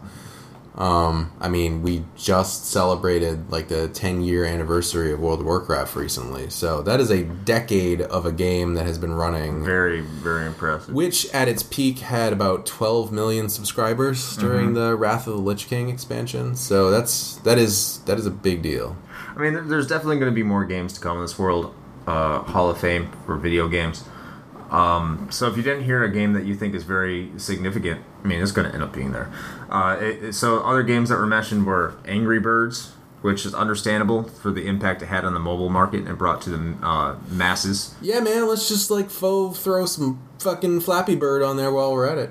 Well, not Flappy Bird. but uh, FIFA, I don't know why FIFA's on there. I think Madden would be better than FIFA in terms of revolutionizing and, and quality gameplay. I actually, uh, I think that's probably more of like an Amero-centric view of that because I think that FIFA, like on a world scale, probably has much. But like people fucking But love. who makes FIFA? I don't know. Electronic Arts. Sure, They're talking about Electronic Arts with FIFA. What got Yeah. Electronic Sports Division started? EA Sports. It was Madden. It's it's in the game. it was Madden. Madden got that whole ball rolling. I know. I'm just saying. Again, you're you're making this argument about that, uh, where it's the same argument you can make with World of Warcraft or Doom, where there could have been something else. But I think FIFA on a world scale probably had bigger impact. So the the other games that, that these six titles beat out were the uh, so we did Angry Birds and FIFA. And then you had Legend of Zelda, uh, probably the defining console adventure game. Uh, you had Minecraft, The Oregon Trail, uh, Pokemon, The Sims, Sonic the Hedgehog, and Space Invaders. So they're all very high quality games. So if you say you want to talk about games like uh, other major games like Resident Evil, Final Fantasy VII, Super Mario 64, I mean you can go on and on about games that revolutionized the industry. Uh, there's still plenty more candidates because I can't. I'm looking at all the games they've nominated, all the games that made it, and how revolutionary every single one of those games were. Yeah, I I would not have wanted to be the ones making this decision because that's a that's a hard choice. You're, you're choosing between Space Invaders and Pac-Man. Yeah, I mean, you, or Mario and Zelda. oh, that's easy. It's Mario. Brothers, Super Mario Brothers. That's easy. What I'm surprised is no Donkey Kong. yeah, well, But I mean, Pac-Man was probably more significant than Donkey Kong was. yeah, I would agree. Looking back, yeah. I think Space Invaders not getting in there is kind of a travesty. Especially, I think Space Invaders needs to be in there before Doom is. Nah, man, Doom all the way. Over Space Invaders? BFG. And then there's Pokemon. I mean, you're a portable game player. If it wasn't for Pokemon, the entire portable games market may not even exist right now. I mean that could be true. I I personally have only ever played Pokemon Red from start to finish. I, I still think So I, I'm saying I'm saying that Doom, in terms of quality gaming and what it did for the video game industry, is probably just as impactful as Mortal Kombat. Do you think that Mortal Kombat solidified like the 2D fighting genre? No, Street Fighter 2 did. Okay, then then that's not a direct comparison. No, the, the one that solidified the first person gaming genre was Wolfenstein 3D. I disagree. That's what I was just saying earlier. I disagree with that. Like uh, I disagree, with, I disagree with you. I think Wolfenstein solidified it. Mm-mm, no, Wolfenstein 3D started it, and then Doom is really what solidified it because you had in 1995 you had people sharing the shareware version of Doom all over the place. You had it on you know message boards, news news boards. You had it in computer labs in schools. You had it on work computers everywhere. Like it was far more ubiquitous than Wolf 3D. Uh, Wolf 3D had the same same effect. Wolf 3D wasn't as big, but it was big. This well, that's what I'm saying. This was on a much bigger scale. You're making that. It's the same argument as like World of Warcraft and EverQuest. EverQuest did it first. So did Ultima. They were big in their own right. Yeah. But World, World of Warcraft is really what blew it up. I, you know what's really surprising when we're talking about RPGs? That you're not seeing the original Ultima or King's Quest or Dragon Quest on there. I think you will eventually. I mean, they're going to get there. I mean, Yeah. when they have 15 games, you have to pick 15. Yeah. I, I still think Dragon Quest overall is a more impactful game than Sonic the Hedgehog. Ah, well, I mean that goes without saying. Well, you don't like Sonic, I do. Well, actually, you bring up that point. It's it's interesting that they don't have a uh, a representative game for the adventure genre in Or. RPG. Well, no, they have. Zelda. Mm, okay, I mean point and click adventure. click that's like very Sierra. different. You're well, talking about like King's Sierra, Quest. yeah. yeah, that's what I mean. Like they don't have anything that's really representative of that genre on that list yet. You know, it's going to be the first one that is. It's going to be uh, what's it called? Oh, God, the uh, the the one by uh, the animated by Dave Bluth. Um, Space Ace, Space Quest, Space Quest. Space Quest. I'll get in before King's Quest does. Maybe it's not Space. Qu- Well, I mean, there was a Space Quest. There was Space Quest. There was Police Quest. No, no, no. The one you went to the arcade and you had to make the quick decision that is pretty much all QTEs. Mm, Not Space Quest. No, oh I don't God, know. no, no, no. There was a no, you were in a knight. Hmm. It was like ported to everything, and everything else was terrible except you had to experience back in the arcades. I don't know. I can't remember it for the life of me. It's on everything. If you ask me any other time, I'd be able to remember it. Animated. It was animated. Early '80s laserdisc game. podcast at retrohangover.com. No, I'm gonna email know this us by next week. and I'm gonna know this. and let us know what Chris is forgetting. God bless America. oh man, it's it's an animated game. I, I don't know, man. There's there's a ton of those. I don't know. It was like the first one. Anyway, it doesn't matter. I mean, I would throw th- I would even throw something like Grim Fandango in there because I think that that That's very good. It just no one bought it when it first came out. well, there's no accounting for bad taste, Chris. Well, uh, these we got to talk about revolutionary. If you're going to say that World of Warcraft is, is in there over EverQuest Yeah. and Doom is over there over Wolfenstein 3D, then mm-hmm. games like Grim Fandango are never going to fucking make it. Well, I mean, adventure games in general are usually not They're looked down upon. even close to as popular. So, Uh, Escape, uh, Monkey Island will probably make it. ooh, that's a good point. Yeah, that probably will.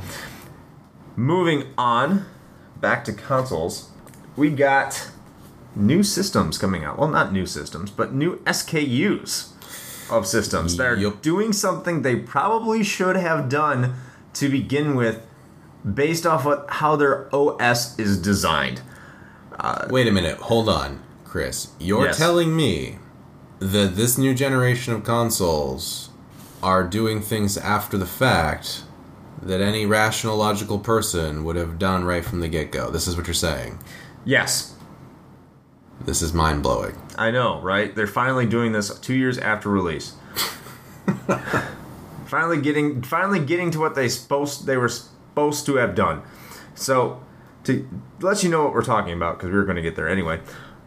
They're coming out. They're finally their consoles are going to have terabyte terabyte hard drives. The Xbox One and the PS4. Uh, the Xbox One is taking this opportunity to jack the price up to four hundred dollars. As you all know, it's probably at three hundred and fifty now for the five hundred gigabyte system. And so, giving you the extra 500 gigabytes of data is going to cost you $50. Uh, so, you now have a terabyte on your Xbox One. There has been no price announced for the new model of the PS4, uh, but I think they're also releasing a new model of the PS4 that's also supposed to have less power consumption. But the most important one is the terabyte, terabyte hard drive. I have no idea why they never had terabyte hard drives to begin with. You're, you're looking at systems that have a mandatory install for every game you shove in their slot. Mm-hmm. Every fucking one. I mean, I could say that it was probably some weird cost cutting measure, like initially, to just put a smaller hard drive in and save money where they could, but with how cheap hard drives are these days, I can't imagine that they saved all that much. But I don't know. I could be wrong. Is there a reason? I mean, I understand when you install things, it helps load that data quicker, and it takes more Yeah. less. It takes more stress off the laser drive from pulling data from the disk. It's just because pulling straight from a hard drive is far faster than reading from a disk. That's really what it is. Like you just get faster load times that way. But to make it mandatory is kind of shitty. I mean, th- Uh, I mean, whatever. I mean, well, okay, it shouldn't be a problem because you should have more than enough storage space, which we haven't up until this Right. point. So I I feel like that was sort of a cart before the horse sort of scenario where they're just like, well, we're in this new era of technology where, you know, we've got hard drive storage space out the ass, so we're just going to require this, but then didn't include sufficient space to accommodate that requirement. So, you know, we're a few years down the line now, and they're kind of rectifying that finally. But okay. Case in point, a lot of people give the Wii U a lot of shit for only having 32 gigs on their hard drive. Yeah. I, I, I'll admit too, the 32 gigs is mind-blowingly low. That's less than my PS3, which is the model that was released on the PS3's launch that I got. I mean, you can easily get that on a phone Yeah, or an iPod. And, and the good thing about the Wii U, of course, is, is it is solid state. So yes, Yeah. it does. Th- then that memory costs more, and they also have more flexible external hard drive options. They they do, Than- but than that I don't and the Xbox. I don't see that as a solution to the problem. It, it, it's not. But the other thing is too. I don't. I don't know how many Wii game, Wii U games I own now. It has to be at least 20? 20 some games. yeah, but Plus, you have them all on disc, right? I have them all on disc. Yeah. Well, But hold on, I have all those games on disc, and I'm not running out of memory on my hard drive. I have two full Wii U games that I can play right now. I have Donkey Kong Country Tropical Freeze, and I have Pikmin 3. I also have Dr. Luigi. I have all my Virtual Console games. I have all the save files for my Wii games. I have all my Wii Virtual Console games, all the save files and patches for my Wii U games, and I'm still not near 50% of all my memory being taken up. If uh, I had 20 PS4 games, I'd be out of fucking memory. okay, but you're also comparing 20 full-on PS4 installations to like a bunch of like virtual console things that take a few megabytes. No, I have 20 physical discs of Wii games, at least. Mm, oh, oh, okay. So you're you're saying that if the Wii U had mandatory installations, that Right. okay, well, yeah, I see that. So a lot of people But- bitch about the 32 gigabytes the Wii U has, but if you have 500 gigabytes on your on your PS4, yeah, that's great. But you know, you have games now like Arkham Knight coming out that ha- that require 65 gigabytes on their install. Mm, well, If you have a 500 gigabyte hard drive, you can only install that game what five times, six times, yeah, it's a little less than a fifth of your entire storage space. So yeah. and ga- games aren't getting smaller.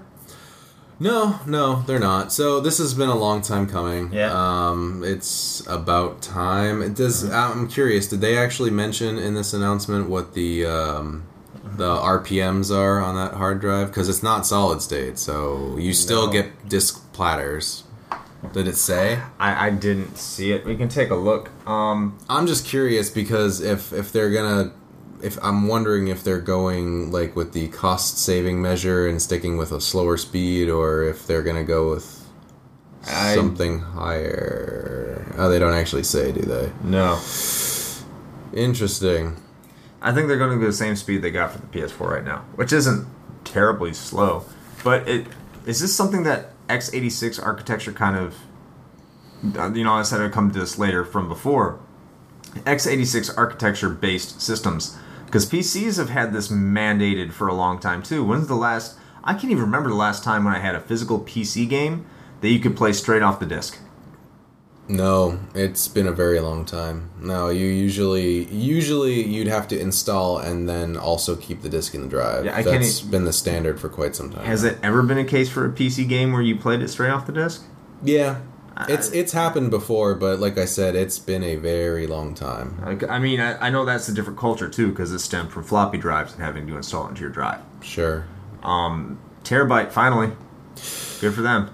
Yeah, and if you don't, you know, wanna uh invest in that, or, I suppose even if you do, um, you'll be able to finally get your uh, current gen games for your Xbox One and your PS4 from Redbox. They just announced recently that they are now going to be including those games in their library at all roughly 35,000 rental kiosks worldwide. So, um, I you suppose rent at the games very from least, Redbox? I do not at all. Yeah, I I never don't. have. I, I don't either. No, but I mean, it's there. I mean, I suppose you know. Well, like we said, we're what two years into this generation now, so I suppose it's about time. I mean, they, I've been seeing them at red boxes near my house. The uh the newer games, Yeah, yeah. they've been out for a while now. I don't know. It's good. That, I, I guess if you like renting, I mean, it's it's almost a better option than GameFly. I mean, if if you like renting, I mean that's basically the last bastion of rentals, right? It's not like you can walk into a blockbuster anymore. Yeah, I really do miss that. But you know, speaking of GameFly, they'll be releasing their streaming service on Amazon Fire TV, which I guess is I don't know, it's like that thing no one uses from Amazon. Oddly enough. um, yeah, no, that's a that is a great way of putting it. but it, it shows it shows the power of what streaming is going to be. Uh, I'm surprised they are not coming out with like Chromecast or uh, something else, or just uh, trying to adapt to the smart TVs. I mean, this might just be me, but is there really that big of a user base for even something like Chromecast? I don't know, Like, uh, but it shows that they're getting a streaming platform, which is really goes back to what we talked about last week, with how streaming is. I, I think it's the future. I don't want it to be, but I think it's the future of gaming. I, I think we're heading there. I, I actually kind of feel like this is a weird choice, just given with like the demise of OnLive recently and everything. Uh huh. I don't know. This just seems strange to me. Like I, I know that PlayStation Now is now becoming more of a thing, Mhm. right? So I guess they're seeing that and trying to like jump on the bandwagon, but I just I don't know if this is the right time. Like I still don't think that What? like the proliferation of decent broadband is enough. Well, you have to remember, like GameFly and and PS Now, who I'll, I'll just mesh them together here. Uh, PS Now, which is now on Samsung TVs, uh, it, it just goes to show. I mean, both of these platforms, Sony and GameFly, have their money make their money in other ways besides streaming right now. So if streaming Sure. comes up and it starts making money for them, uh, it's it's going to be a big win for them. Because right now, like GameFly gets most of their money probably just through subscriptions, and people subscribe, they pay, they get their games, they turn them in, they get them back. Sony, of course, well, they're not making money, but where they do make money is with the PS4 and games and licensing. So whatever they're making off PS now, I mean, it must be working for them because they are expanding. They're not dipping back, and the fact that they're going to another company was like Samsung for their smart TVs shows that it's big enough for another company to be like, okay, you can come on our TV now too, to at least you know, it's drawing enough interest that it might be they're they're afraid it might take away from their TV sales. Yeah, this and actually this is pretty interesting with the announcement of uh, being able to play PS3 games directly from certain models of Samsung smart TVs. Not all of them, but uh, it is. I mean, I will say it is pretty cool. Like it's it's it's a step in a direction that is at least interesting and. Um, if you want to avoid this whole debate about storage space and things like that on a dedicated console, then that's pretty much right up your alley. Now, it is still going to require a PlayStation 4 controller. That's something you're going to have to buy separately. It's not going to come like packaged with your TV or you know, you're not going to get one in the mail when you subscribe to this service or anything. But um if this all works as it should, then yeah, it pretty much circumvents having to buy a console in the first place. I mean, and, uh, of course, you know, for now at least, if you want to play the newest games, like as we said, this is You have to get a PS3, right? But it's a good start. You know, and and I don't know. Like uh, we had this discussion before about whether or not this is something we really want to see as like the de facto way to play games moving forward. Because that right because there's the argument to be made about um, at, at least a sense of ownership uh, of of the games that you play. But it seems like an inevitable conclusion, as much as we perhaps don't like it. All right. Other things that we have talked about not being the future. Mm. Virtual reality. Virtual reality and the Yeah. Oculus Rift. Huge, huge news coming out. I don't know if it would call it pre E3 or when you want to call it E3. I mean, it's kind of starting to kick off. Tons of news Yeah. coming from the Oculus Rift. Yeah, so Oculus had, which I, I will go ahead and say it's a pre E3 conference because, like, this technically, I believe, was actually before the official start of E3. They kind of preempted some things. This but, was on um, Thursday. Yeah, so there was a ton of new news that came out of this conference. Um, one being that they've shown the the final consumer version of the Oculus Rift, and it seems that they've definitely made some improvements over the few dev kit iterations they've had up until this point. One thing to note is that it seems as though it is actually uh, significantly lighter than the previous versions, which was something that we had discussed as a potential problem because if you're going to have something strapped to your face, you don't want to feel like you have a brick on your eyeballs while you're playing. No one does. So that's definitely a plus. And I say, all this news has Oculus picking up steam, Ooh, but ooh. You know, I'll keep those comments at home. But okay, as he's cringing based off those reactions. Okay, terrible. You know, they're coming out with an with a uh, OS plat. Then another bi- next big news. They're coming out with their own storefront like Steam, and they're calling it Home. Yep. As it's compete, you know, I wouldn't say compete with Steam because it's something different. I, I was kind of thinking that maybe the Oculus would utilize already set up foundations that it may use Steam uh, in, in a way. But you know, the fact that they're coming out with this shows that they're they're going for some more just dedicated exclusivity to try and get to this headset, which I think is going to benefit them in the long run. Yeah, as much as I don't like the sort of like platform fragmentation that's been happening with the popularity of Steam and everybody trying to jump on that bandwagon, so you end up with things like Uplay and Origin and Desura, which is now bankrupt, and whatever Games. good old games. Humble Ev- bundle. everybody has their own Steam like platform, and so you end up having to manage your games in like six something different places if you know you're playing enough of them. Um, and in some cases, like I had mentioned before, you buy a game on Steam and it still requires Uplay, so then you have to launch Uplay and Steam in order to play your game, which is bullshit. But I digress. So, uh, but for this in particular, I think just because of how different this is from your typical game, um, this makes sense. You're gonna have like a centralized place where you can go and you know whatever you're getting has been built to work with your Oculus. So it it's it makes sense to me. Um, one quick note on the actual headset itself. In addition to um, the modifications to make it a little bit lighter, they have also discussed um, having a slider built in there to adjust the distance um, between the screens so that it will m- more easily accommodate hopefully everyone because not everybody's eyes are the same distance apart Gets and people sick. yeah, and so they're really trying to avoid any of that motion sickness issues that you know they've run into in the past, and that's one way um, to sort of mitigate that. Uh, some other big things kind of come out of this. Uh, they they developers been doing Ratchet and Clank. I don't think it's uh, I don't think it's Insomniac. Uh, maybe Insomniac. Let me take a look here. But their next game is going to be VR exclusive, and actually, uh, Steam's been actually been able to pick a lot of developers, a lot of big ones. Uh, I know Square Enix they signed on board.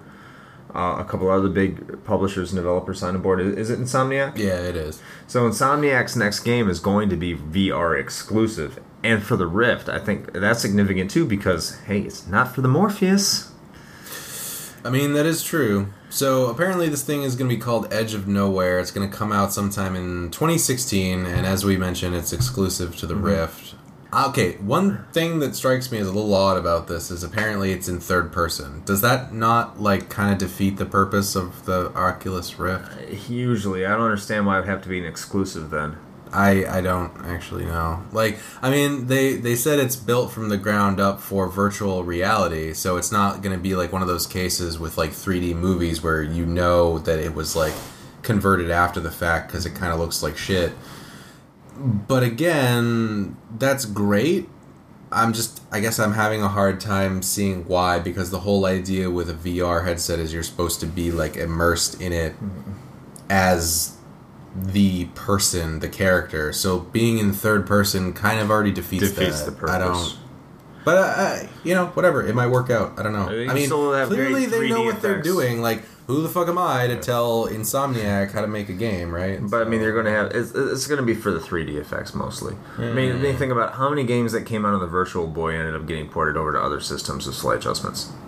Zero. Okay, thank you. I thought you knew something I didn't because I was No. like, I'm pretty sure nobody touched that. No, no one did. But they had they had some good games like Mario Tennis, uh, Wario I mean, Land. So when you say good games, you mean like games that would have been good if they weren't on a Virtual Boy? yeah, Okay, yeah, that Well, makes the, Wa- sense. the Wario game was good. Mario Tennis was good. Teleroboxer wasn't terrible. It was like Rock'em Sock'em Robots. I mean, there's been If- better games. if but- only your eyes didn't bleed after playing it for about 15 minutes. well, that that would help. uh, the biggest, I would say, the biggest biggest news uh, to come out of the Oculus events is that Oculus and Microsoft have announced a partnership.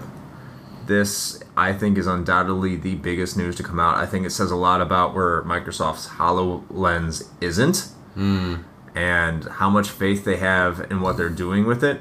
And this could be the slam dunk Oculus needed to kind of diversify itself and offer itself as an accessory for more than just your PC. I mean, it definitely seems like there are some very distinct lines being drawn in the sand at this point, with people sort of like picking sides on this whole VR front. So uh, it's going to be an interesting battle, to say the least. But because of this partnership, you're, the Oculus is going to come with an Xbox One controller. Mm-hmm. Which I didn't. I like the PS4 controller more, not a bad controller.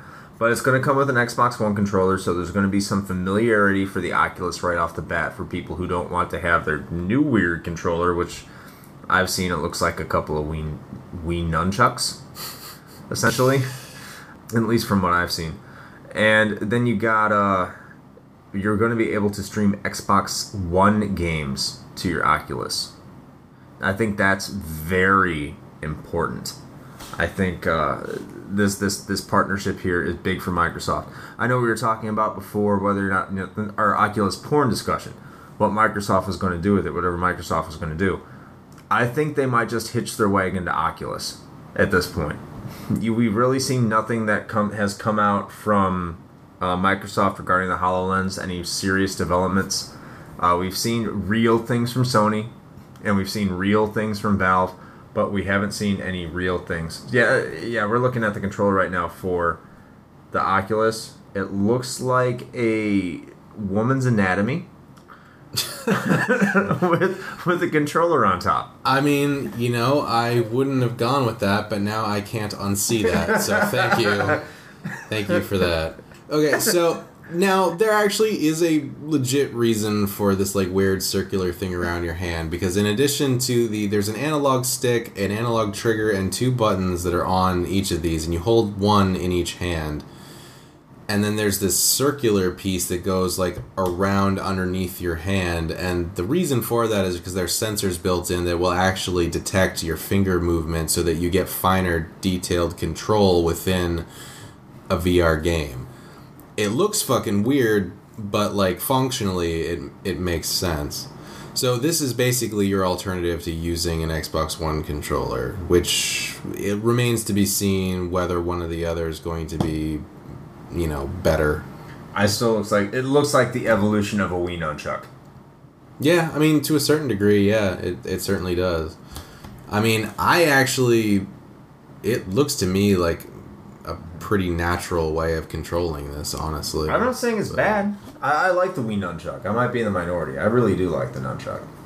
It never really bothered me. I mean, it, it- the motion control piece is an entirely different story, but the nunchuck, I never had an issue with. So, what do you think about the Microsoft thing? I mean, what do you think about what does this say about the Hololens?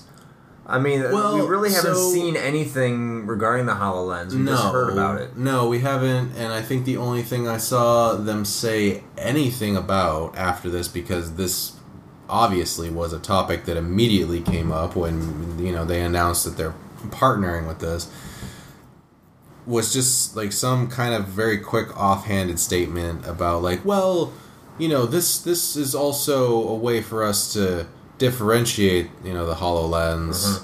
That uh, you know we're going to take it in a different direction than the Oculus, and this you know presents a different opportunity, which it, It's honestly a face mask. it just sounds like a whole bunch of corporate spin to Yeah. we probably don't know what the fuck we're doing with this thing and we might not really want it anymore but we need to acknowledge it still exists for now and so Or, or, we have a prototype going and it doesn't look nearly as good as anything Oculus is doing. And so we're just uh, gonna quietly let it die and we're gonna focus on this partnership instead we're gonna go send it to go hang out with Kinect. where it belongs But you know, it, it, I think it I, this more shows not so much where Oculus is, but shows where Microsoft isn't. I think they just feel like they need an answer to the Morpheus because Microsoft always has to respond to whatever Sony's doing. That's where they're at right now. yeah i mean it certainly seems that the vr headsets are the new arms race at this point right I would say so. I don't think it's gonna be successful for everybody, but you know, speaking of arms races yes, Uh, there is one man who certainly likes his his armaments, and that would be the Punisher. Punisher. So the Punisher is slated to show up in season two of the Netflix original series Daredevil, which, as we'd mentioned before, if you are not watching, what is wrong with you? Because you should be. And it would seem that Jon Bernthal has been um, confirmed to be the Punisher, which I actually really like as a casting choice. Like, I enjoyed him in The Walking Dead as much as I hated his character and what he's done for my first name. I will say that right now. That uh, anytime now that anybody who's watched The Walking Dead, they will associate my name with that guy, and he was a dick. But um, he was very good at being a dick. It's sort of like the Joffrey syndrome. Like that kid was amazing at being a total asshole, and people see him as that now. But um, no, I think he's going to make a really good Punisher. I'm actually excited to see this. I'm just excited to see the Punisher. Uh, I mean, yeah, I think he's a very but- because I think he resonates with uh, the same kind of community, the same kind of people. I mean, the people who watch The Walking Dead are probably watching Daredevil. Probably. I think this is a great casting call. This is a great pickup. Uh, this is a great character to bring into the fold, and I hope they give the Punisher something after this too. Because if you've watched Daredevil and you know how dark and gritty and violent this show is, the Punisher is perfect in this world. Mm, he is mm-hmm. absolutely perfect. And if they find a way to make him perfect in that world and they give him his own sort of thing, whether it be a movie or a TV series, you know that the dedication is going to be there just for the fact they're making this character. And I cannot be more excited to see a good casting choice with a good actor and a good character in a series where they're going to be willing to take risks. It's gonna. I, I'm excited. I'm very excited. Yeah, absolutely. And in addition to uh, to Frank Castle joining the cast, there's also been a few rumors that uh, some of the other Daredevil mainstays like Elektra and Bullseye might be making an appearance. Did you hear it's supposed to be Bullseye? Uh, no, actually, I haven't. I, I, this is a rumor. This is a strictly rumor. That Please don't say Colin Farrell. no, He he already had no, his no, chance. no, no, no, no, no, no. It's it's it's it's maybe more laughable. Jason Statham. Real okay. I actually like Jason Statham. I'm just gonna say that. It- Uh, he, he's good for dumb action flicks. I mean, yeah, I I can't see him. I'm thinking about how he would look in the Daredevil series, and I just think he's too over the top for it. Okay, you say that, but have you seen Snatch? Have you ever watched the movie Snatch? Yeah, but that's Okay. Jason Statham well before he started doing all this other shit. I, that doesn't mean he doesn't still have the capacity to be that. I think that I he's think just he's- fallen into a typecast. I just think he's too big. He's too big of a name, and at the same time, while he's too big of a name, his shit's still too cheesy and way over the top. I, I, it's it's enjoyable, but it's just way over the top for the what mood Daredevil sets. I think he could pull it off. Because I mean, you do have some big names in Daredevil right now, right? You have Rosario Dawson. Uh, Rosario Dawson. Yeah. You have uh, I- Uh, uh, Vincent D'Onofrio. yeah, Vincent D'Onofrio's Yeah. Kingpin. Um, so they're well-known actors, but they're not A-listers. And while I'm not, I wouldn't call Jason Statham an A-lister, he's a more recognizable face than either of them two right now. Like way, way, way more recognizable, which Yeah. could be good. I just don't see him with the. he- Here's what I'm saying: I haven't seen him in a role where he can just act his ass off like everyone in that show is doing right now. Mm, yeah, okay. I mean, I, I, I guess I can kind of see that. Like, there's there's a certain depth there that I suppose he may not have shown in a lot of the work that he's done up until this point. I'm not saying that he's entirely incapable of doing it, and a lot of his earlier work, like Lock, Stock, and Snatch, I think he could probably pull it off. Oh, he has much better range But- in those movies, yes. Yeah, But he hasn't um, been asked to do anything like that since then. No, you're right. No, um, but again, at this point, it's only a rumor. I, I listen. Like I said, because of those movies and because I love those particular movies so much, I personally have kind of a soft spot for the guy anyway. Even though I haven't seen a lot of his more recent like schlocky action movies, so I wouldn't be totally broken up if he ended up on there. But You know his most recent movie is a buddy comedy with Melissa McCarthy. great. You could have probably not told me that because I didn't know that, and now you're ruining it for me. There you go. See, this is why I'm concerned. I hate you. And see, Jon Bernthal has shown the range, and, and yes, Ooh, speaking of that, have you seen Fury? Did you watch that? I have not seen Fury. Oh, it was really good. Is that the movie with the tank? World War II tank crew? Brad Pitt? Oh, yeah. Oh, I want to see it. It is a good movie, and Jon Bernthal is in that, and oh my god, his character is a dick. Like, if you thought Shane was bad in Yeah. The Walking Dead, this guy. See, that's the thing. This guy can act. Oh, he yeah. He can fucking act, and No, everyone else in the show can act. That's why when I hear rumors of Jason Statham, I'm just like, "Uh, maybe. But speaking of Daredevil, Yes. uh, the Daredevil showrunner has allegedly been pinned to write the live action Akira movie. Now, some of you may be wondering, what the fuck is Akira? Akira, for those of you who don't know, is a very early anime. Uh, uh, pretty much, I think it pretty much made Western audiences finally understand that there is an animated market in Japan that was quality beyond Astro Boy. It, it was Yeah. mature and dark. And now they want to make a live action film for it, for better or worse. But there's a, gives this is a little bit of hope right here, saying that the Daredevil showrunner is going to be pegged to write this.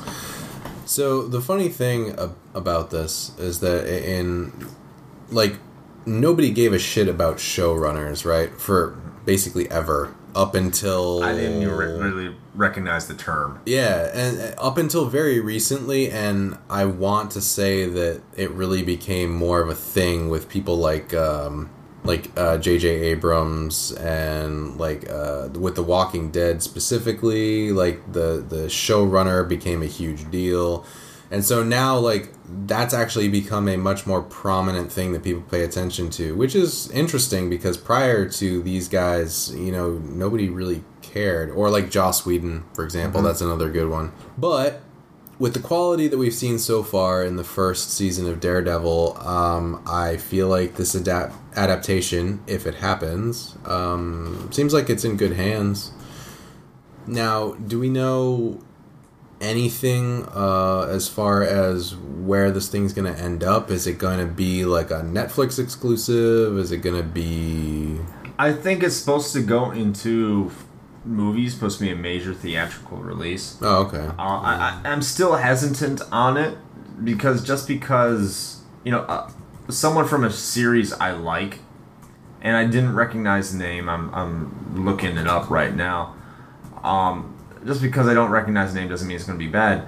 But like one of the things I'm very wary when it comes to when they want to make anime adaptations and, and make them a live film. I, I can't think of anything for the life of me where this has been done right and done with a high level of quality. I don't care who's writing for it. It's going to be a challenge. I think Akira lends itself better just because it's an anime with very realistic and dark tones and they don't really do anything too out of something we haven't seen in live action film so far but it's still taking concepts and other ideas that is it's going to lose something in translation no matter what you do unfortunately. So the interesting thing about this, I actually was not aware of a lot of the backstory to this thing, mm-hmm. but evidently this adaptation of Kira has sort of been in like development hell since about 2008, yeah. With a lot of really big names sort of coming and going on it. Um, actors like James Franco, Gary Oldman, uh, Helena Bonham Carter, even fucking Zac Efron, and and Keanu Reeves himself have been attached to this project at one point or another. the showrunner by the way his name is marco ramirez from the daredevil series now one of the animes that's going to be coming back is mega man Okay, now you say coming back. Was there one? There's been some mega man animes in the past with mixed results Okay. Uh, some people like some of the other ones, some people don't. But it is like it's coming back. Mega Man, uh, Capcom announced Mega Man's going to be coming back for anime series uh, to kind of coincide with Mega Man's thirtieth. Is it thirtieth? Yeah, thirtieth anniversary. Mega Man turns thirty next year's folks. So uh, if you played the first couple, then just age yourself and either cry or celebrate, depending on what you got. Mega Man is just about as old as I am. Yeah, isn't that isn't that crazy? It's wonderful. It's crazy. Great. Um, but you know, Mega Man has probably lent itself to be a good anime. It's probably not going to be the greatest, of course. Uh, it's it's set up well. I mean, you have like a five thousand different robots that he can fight every week at this point. Uh, it, seems to be based is going to be based off the uh, Legacy series, which is not X.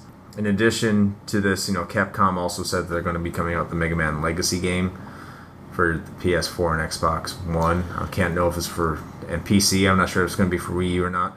But it's only going to include Mega Man's one through six, which is awful. But see, that's also kind of a weird thing, just in my own mind, that like there's a Mega Man game that's like not going to be on a Nintendo console. That seems strange to me. Well, I I can't remember. I, I kind of looked at. it, I was so disgusted with the story, uh, because it it might come out for Wii U or 3DS or something. You have to remember, like all of them are already on the three the the Wii U and 3DS anyway.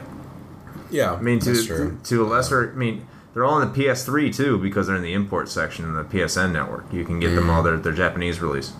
The thing that's upsetting about it is if uh, you were playing games. If this is the 30th anniversary, so I think it's scheduled to come out in 2016.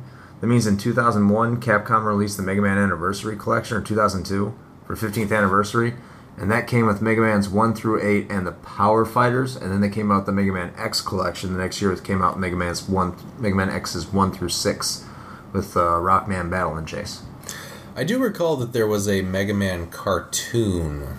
Yeah, that'd be Right. it. It's, it was. I think it was actually made in Japan. That wasn't Western developed. Was it? Yeah. I thought it was Western for some reason. I thought that was like along the same lines, like the like the Super Mario Brothers Super Show and like that really awful like Legend of Zelda show. Know, it may have been. Were those Western developed? I I thought they were. I mean, if they weren't, then they were at least like they kind of must have taken the same route as like Power Rangers, where there was like a piece that was filmed in America and then they just reused Japanese footage for the rest of it. I don't know. Well, But excuse me, Shane. Not I was gonna. I was gonna say Princess. I, but it would be I mean, I appreciate that you omitted that part at the very least. Fucking yeah. dongos, man. Uh, new Mega Man anime coming. For those of you who care, I know there's a lot of people out there that absolutely love Mega Man. I love Mega Man. I know Shane is not one of the Mega Man lovers, but Uh, there's a lot of people out there I know that still care about Mega Man. I think this was the, that was the last time I ever got really excited over a video game analysis when Mega Man was coming to Smash Brothers, even though I don't care about that game. so any any new Mega Man news is always exciting. Uh, before we head to our main topic, uh, we're just going to touch on an actor that uh, did a lot for movies and, and, genres that you know that we covered meant a lot to these things. And Christopher Lee, uh, for those of you who don't know, Christopher Lee died at the age of 93, and he was really important uh, as an actor towards a lot of the things we're interested in in terms of our movies, in terms of our interests, a lot of crossovers uh, especially the Star Wars and Lord of the Rings franchises, amongst others. So, uh, Shane, I know you've been following this guy's career a lot more closely than I have.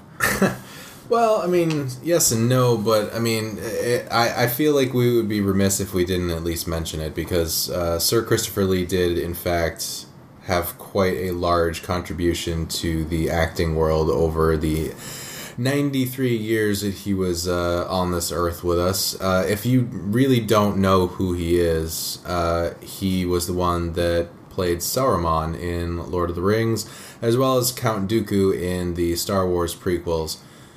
Uh, not only that, he was a Bond villain, um, and he also was one of the more notable actors to play Count Dracula. Uh, and then, in addition to his many acting accolades over the years, uh, he, he, also collaborated on several uh, heavy metal Christmas albums, which in my book makes him badass as hell. And he's 93. Yeah, he was. he this this wasn't something he was doing like decades ago only. Like he was doing this up until very recently. So um, this guy, and then in addition to that, he was also a very decorated war veteran, um, and evidently very lethal. So um, eh, that actually reminds me of, a, of, just a quick story that I remember from the production. Yes, I, of, I think I know where you're going with this. Yeah, I yeah, love this story. So the production of Lord of the Rings, uh, there was one point where they were having a discussion about how one character like would end up stabbing another one like in the back, I think. And I, for the life of me, I can't actually remember the scene they were talking about, but. Christopher Lee and Peter Jackson were having this discussion about how this should look and Mr. Jackson had his idea from a you know directorial standpoint, and um, and Christopher Lee was basically just like, uh, listen, I actually stabbed people like for a living. Wasn't this kind of like imagine what your mind would be doing when you're you're about to kill somebody? Yeah. And he essentially said, "I don't have to imagine this." Yeah, he's like, "No, I I've done this," and so he was like, "This is how it really happens. This is what it looks like when a man dies." like that is some hardcore shit right there. um, fun fact about him too: he actually really wanted to play uh, Gandalf. That was like his one thing when this came around. Is like he really, really wanted to play Gandalf, but it didn't end up working out. But he made an excellent Sauron in any case. But just something we wanted to touch on really quickly because he did make a very large impact um, in the media that a lot of us enjoy. So, okay, let's go to our main topic today, which is YouTube. Essentially, yes. it's just all things YouTube, what what YouTube is to us, what we think YouTube is to you, and what we think YouTube will be past, present, future. So, uh, YouTube has really become one of the major outlets for gaming journalism, I suppose, if you'd like to call it that. Well, I will say that I'm using that term loosely. Um, and a lot of people that cover game content on YouTube or even more dedicated blogs and things like that will often say they don't necessarily consider themselves journalists in a traditional it sense. Seems more for convenience sake. But um, but yeah, it's it's really become one of the major players in where people go to get information, and not only that, just entertainment. I mean, let's players are huge on YouTube. And I'll be honest, I don't know why. I know I, I we know quite a few people who do let's plays. Sure. And logically it doesn't really make much sense, right? You're like why would I want to watch someone else play something that Mm-hmm. I'm. It's supposed to be an interactive medium, so why would I watch this?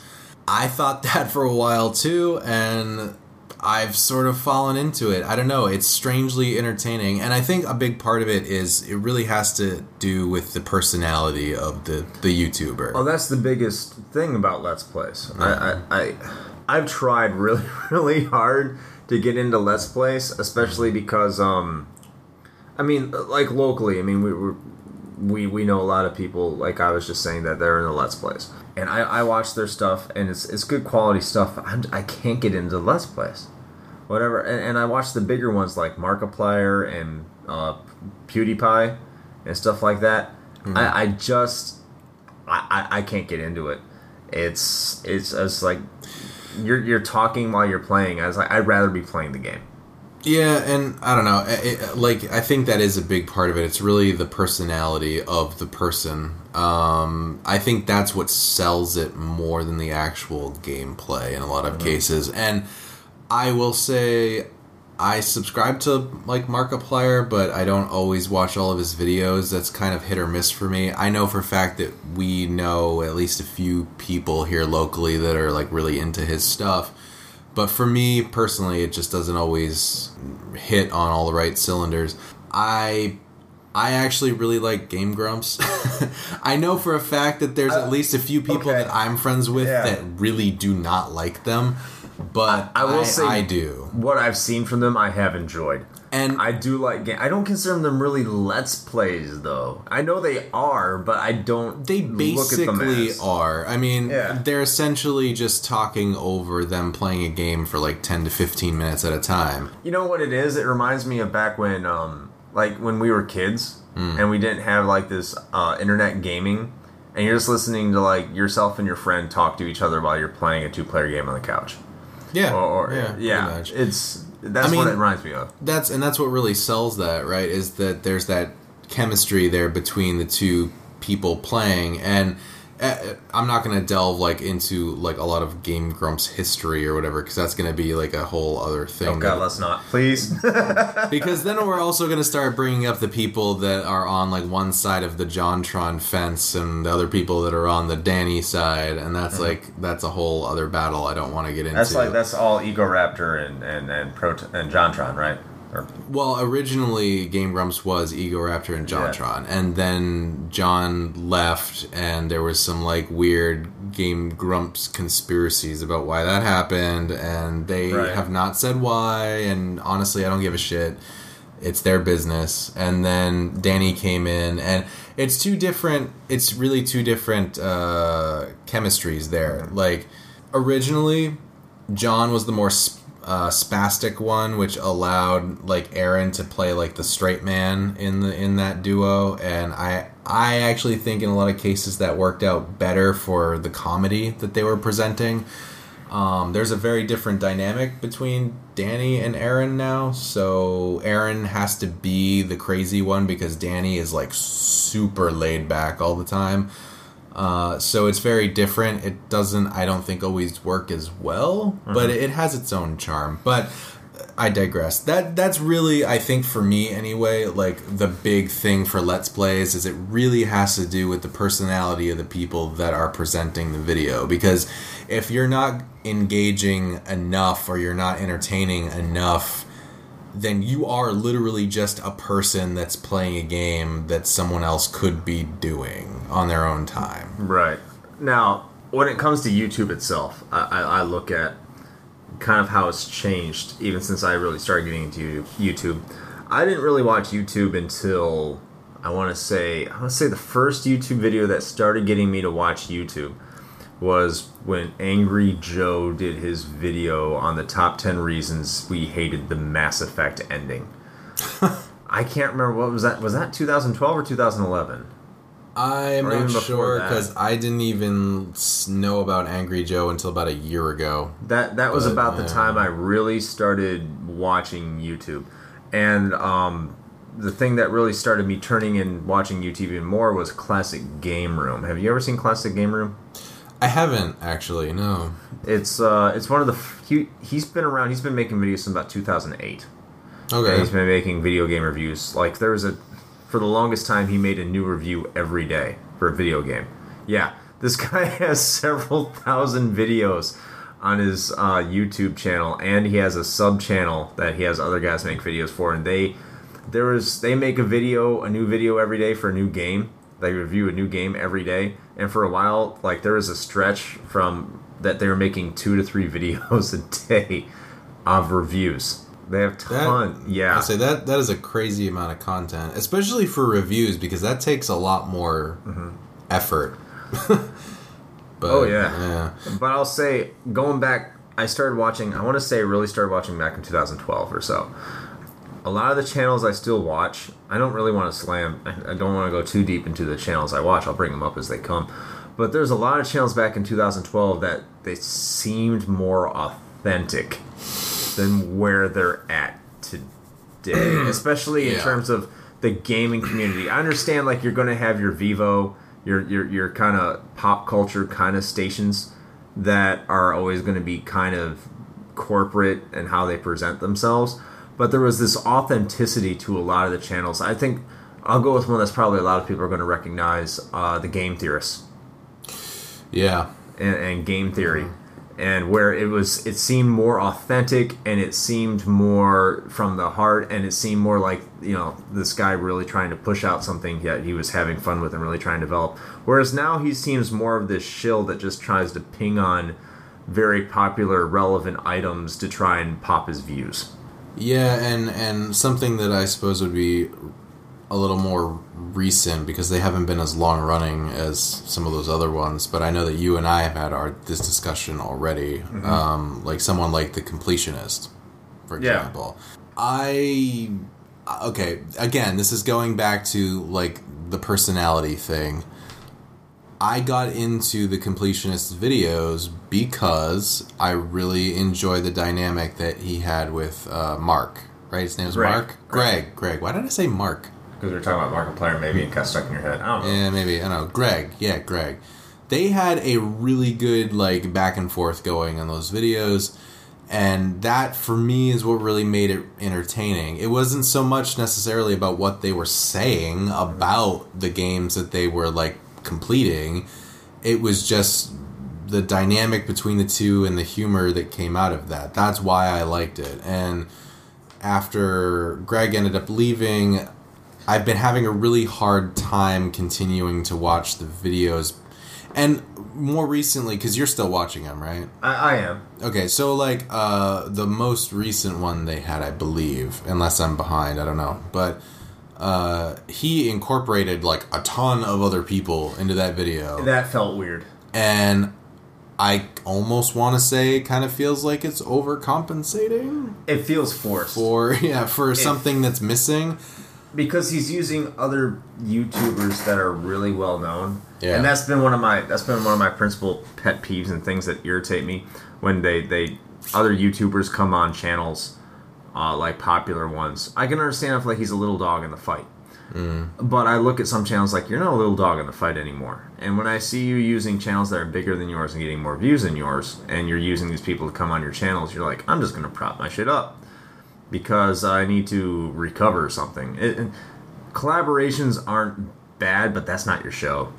I know we speak as people who don't make videos, so No, yet. I mean That's what you've said before, I mean, yeah. sure, but I mean, you know, whatever. I mean, it's entertainment now. This is this is the new TV. Right. I mean, this is you could say that about movie critics. You're like, well, you Yeah. can criticize this, but can you make a movie? Well, no, they can't. But that doesn't mean I know it's good. they can't criticize it. Yeah. So, uh, so yeah. I mean, as far as the the impact that YouTube has had, like on gaming and like just geek culture in general, it's been huge. Because at least for me, there was a time where uh, you know, I I would have to go. Well, actually, there was a time where I relied on my monthly issue of PC Gamer to tell me what games I should and shouldn't buy. Uh, and now YouTube is like one of the first places I go. If I'm not familiar with something, I will go and look for a review.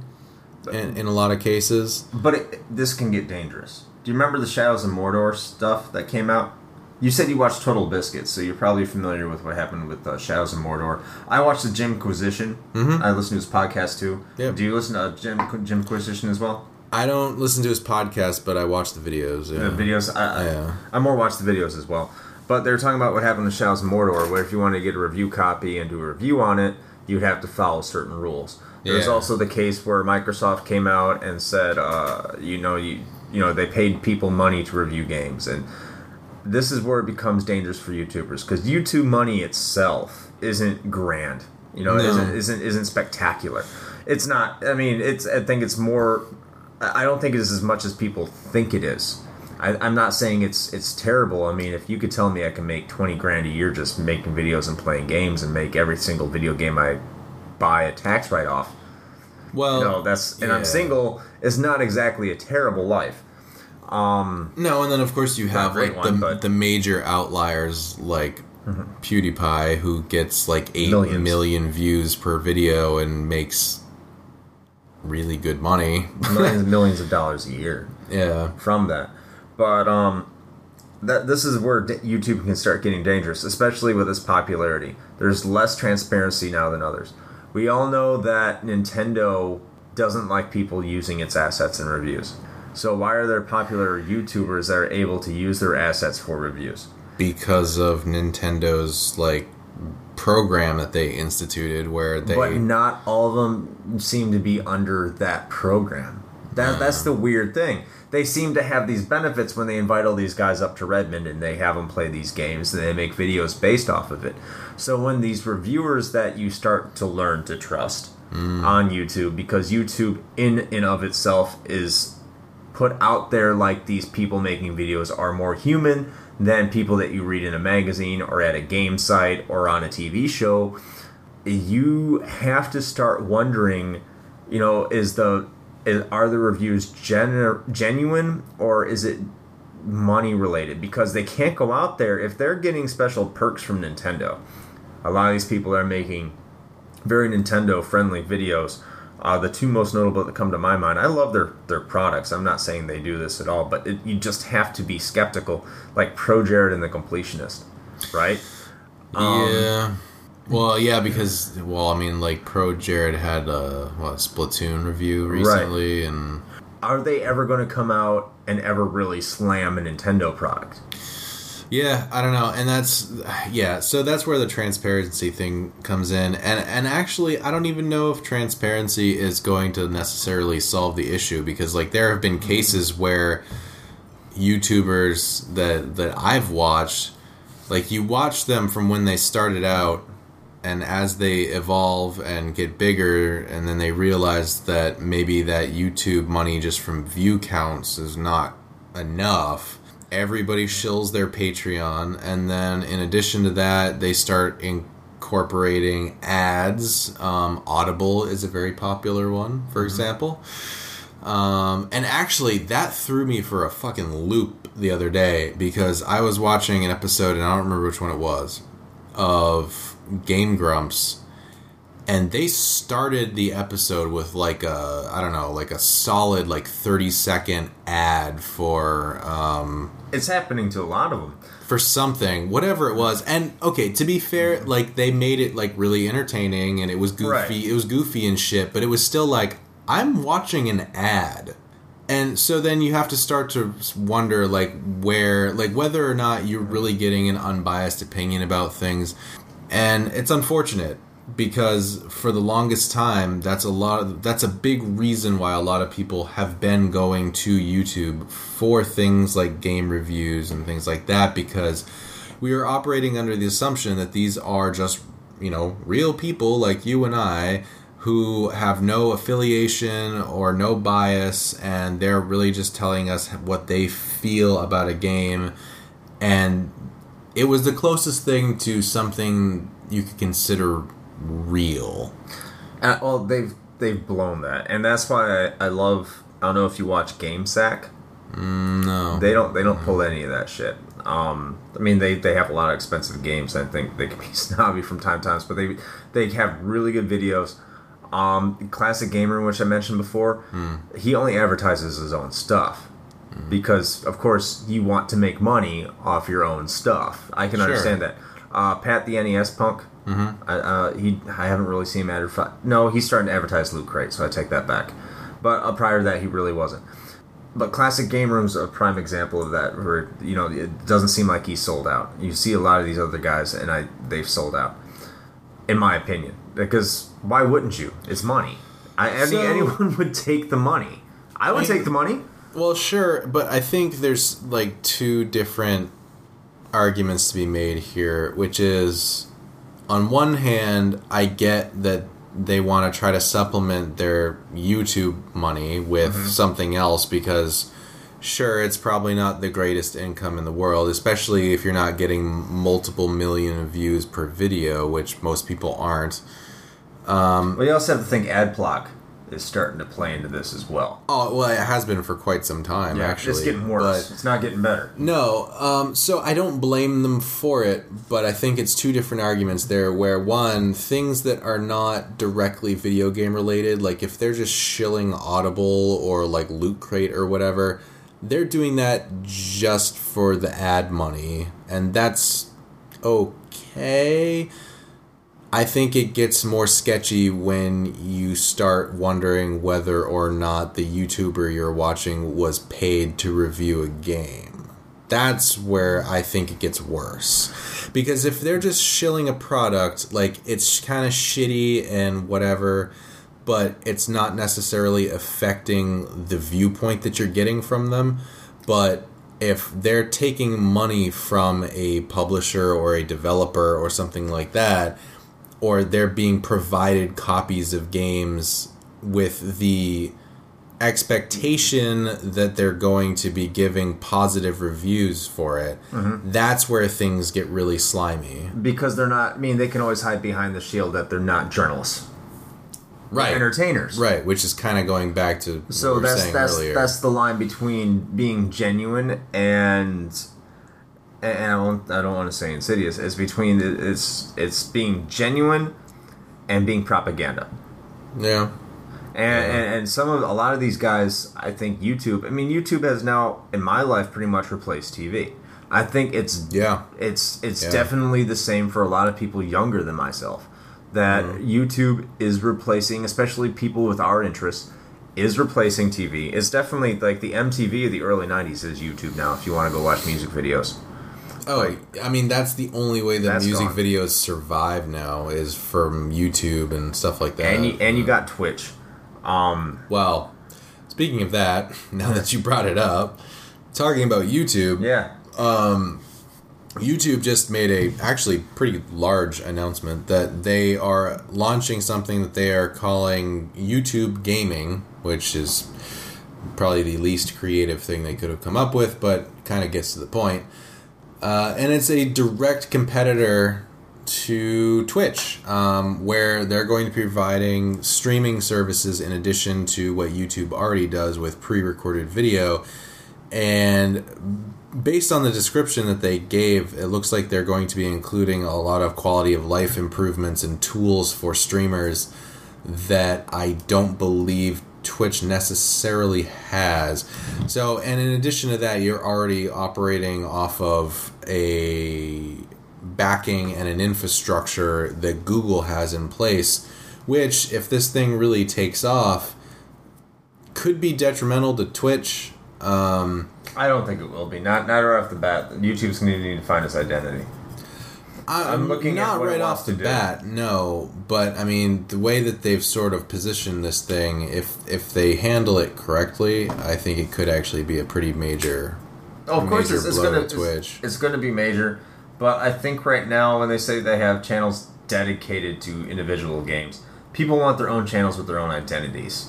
They're not Well- gonna want to be told what kind of games they want to do. Well, no, but that's the thing is the way that they've sort of like described this is that you'll be able to have your own like streaming channel, but they're categorizing it in such a way that users can subscribe to like a game. So, like for instance, if you're interested in watching Minecraft videos on this YouTube gaming thing, you can say, I am going to subscribe to Minecraft. Ah. And then that's going to aggregate like all of the, The Let's streamers and let's players that are playing Minecraft in one place. So then you can go and look and be like, "Oh, okay, well this is what I'm looking for." So I mean, it it's definitely going to be interesting, but um but yeah, I mean, this just sort of like underscores I think the importance that YouTube has in in the gaming community in particular. Now, one thing when it comes to YouTube is, especially with gamers. Now, as we all know, like gamers, the gaming YouTubers are quick to cry on copyright. Mm-hmm. I, I think the most notable one recently was Angry Joe when he came out against Nintendo, uh, which was the second time he had problems with them. So he came out, he made a video for Mario Party 10. He made this video, which he knew was going to get a copyright strike. He gets this copyright strike, and then he goes on a rant uh, about how Nintendo gave him a copyright strike and Nintendo's greedy and he can't make any money off that video anymore. It almost makes you wonder if he did it like on purpose, Of course like he- of knowing knowing that that was what was going to happen. And, uh, I would, I would, if uh, by my guess, of course he did. Of course he would. He, he knew it. He knew he was going to get attention if he went off of Nintendo because if you go off Nintendo, you make news, especially if you're a big gamer, especially with like a million subs. yeah, You're going to make news. The problem I'm starting to get with YouTubers is they're getting really, really uppity about what they're starting to say. Um, I Do- just do you feel that YouTubers are perhaps becoming entitled? Is that what you're? I don't think entitled's the right word, but it's it's it works until I can find a better one. I'll go Um, with that. I'll go with entitled. Here's the thing: I can't walk into work. Well, I, I can on a, on a certain level, but I can't go into work and like like if we're at a big meeting, I can't get up and say, you know what, this place is bullshit, and it's fucked up, and um, everything they do is fucking wrong, and it's fucking me. Now, uh, give me my paycheck. Yeah. Is essentially Well, what I mean, you YouTubers could. are doing. I mean, you could, and then that would be your last paycheck. Uh, well, But you know, for the most, yeah, it, it- yeah. Um, but YouTubers are doing this. They're uploading videos saying, "Hey, YouTube is bullshit, and they're fucking me out of my money," and they're doing this for videos on YouTube. yeah. Like, YouTube doesn't have to pay you shit. YouTube is under no real obligation, like monetary obligation, to pay you anything. They are paying you stuff so you continue. Like people who make money on YouTube, they're paying them so they continue to make videos on YouTube to generate traffic, so YouTube and Google make money. Yeah. They could give a shit less how what your financial well being is.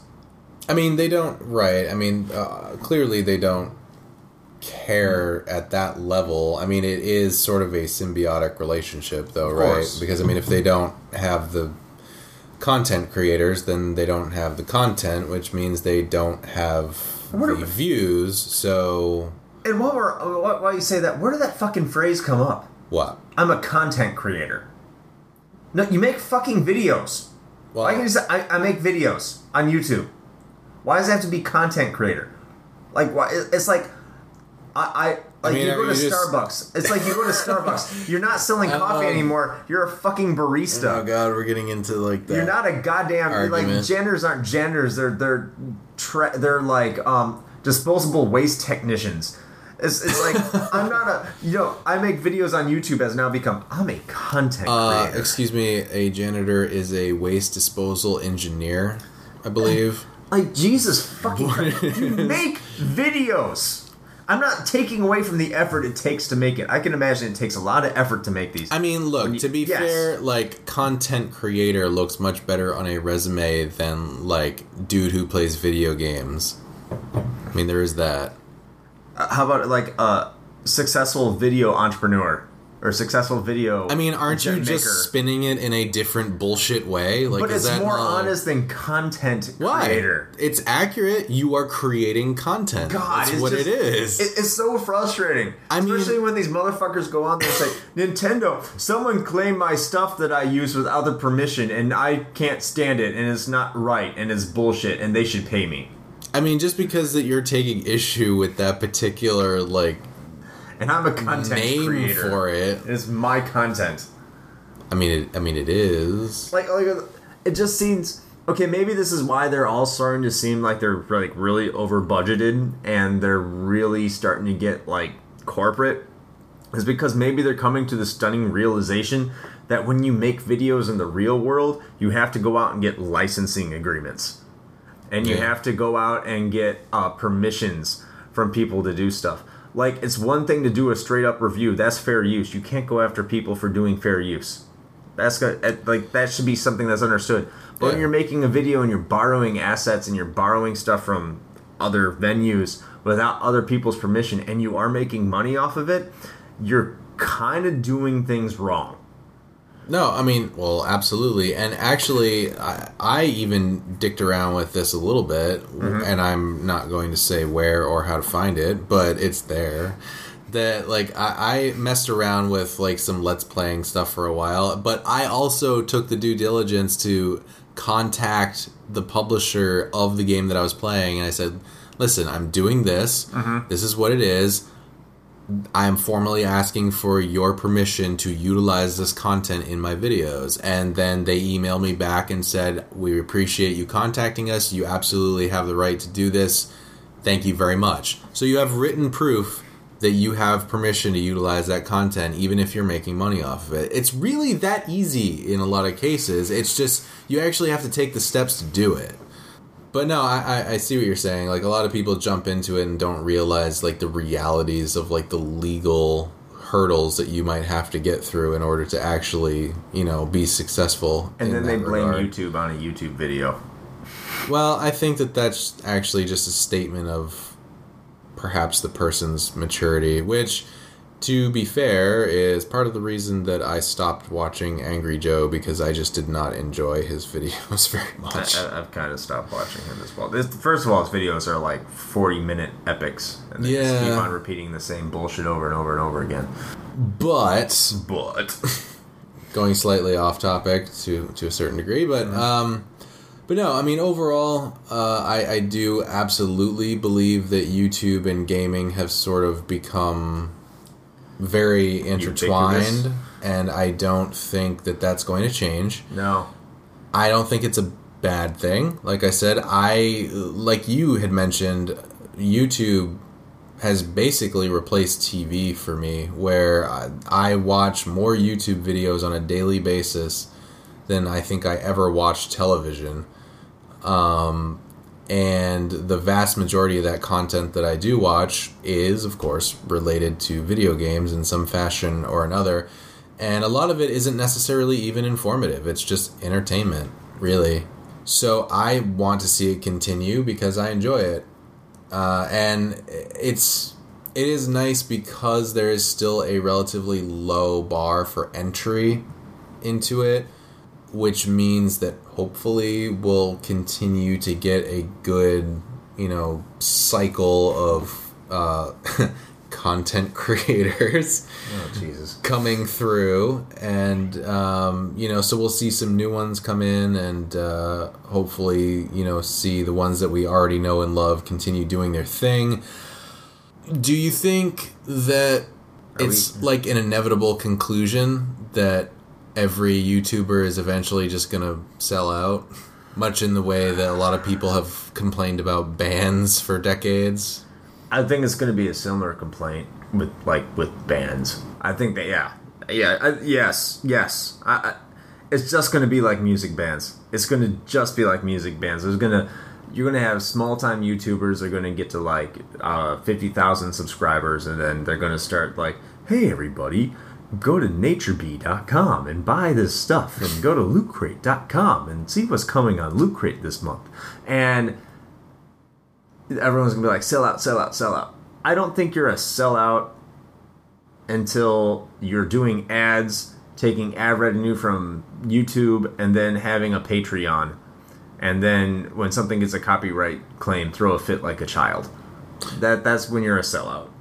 I think I I would say maybe well maybe that for me personally I think that the cutoff for the sellout moniker would like I said earlier would be the moment that you start taking money to say something positive about a game that you are oh, presenting Oh, that was supposed to be an unbiased viewpoint you are you are done. Like that's Oh, that's not that's there's a different there, there's a different word for that. I can't think of the word, but I mean, you lose all integrity. oh absolutely Have no credibility. You're garbage. That Yeah. that's not even like like the band Kisses are a bunch of sellouts, right? Yeah. But there's th- th- there's a difference. Like they'll take endorsements, and uh, Metallica's a bunch of sellouts. but there's a difference between being a sellout and like having no credibility, just ruining your entire integrity and saying you like something uh, when people are looking you to be like. I'm not looking at any of these guys to tell me whether or not Doritos or fucking Mountain Dew is good. They can tell me if something's available, and they can tell me whether or not they like it, and they may not like it. But you know what? I'm not looking to their opinion to know if Mountain Dew or Doritos are good. Not saying that that's what they're gonna fucking advertise, but that's you know our stereotype. But when um, I'm looking at them as okay, okay, what did so and so think of the new Wii U game? And one guy says, "Oh, it's absolute trash," and everyone's like, "Oh, it's trash, trash, trash," and I play it like this isn't as bad as it was.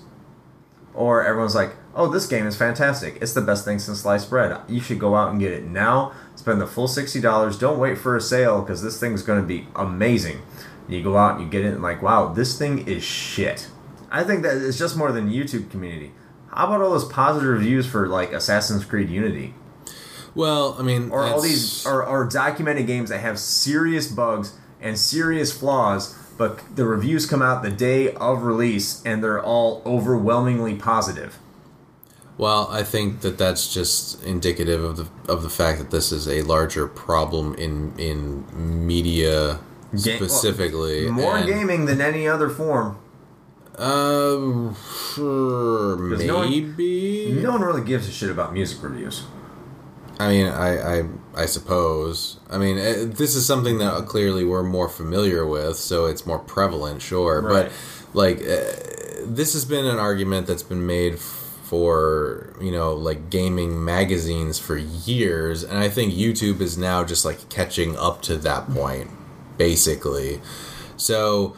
It's very possible that we might end up seeing a divide if it's not already happening, where you're gonna get, like we said, uh, this thing similar to the music scene where you're going to have this weird schism between quote unquote underground bands who are like totally legit bro and then you're going to have like the ones that gain like a modicum of popularity and everybody cries sellout which may or may not be true or accurate but I think you're gonna start to see that, and again, I'm I'm personally already seeing it with some of the YouTubers that I've watched, where they started out small and they seemed legit, and then as time goes on, they start accepting more corporate deals, and things get kind of skeezy, and you can't, then you can't blame them too much either though. That's the tough part. Well, that is the tough part. Is you you can't like realistically, if you stop and think and you put yourself in their shoes, you're like, well,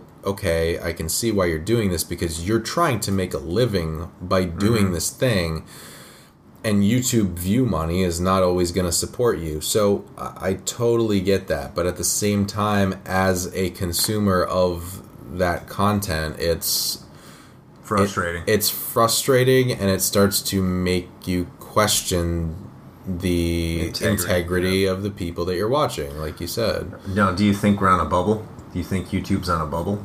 Not yet. No. Um, i think they still have a ways to go Well, I mean, if, if you're paying people ad revenue, like if you're if you're, it seems like if you get like three hundred thousand views per week, which is is a pretty lofty goal, right?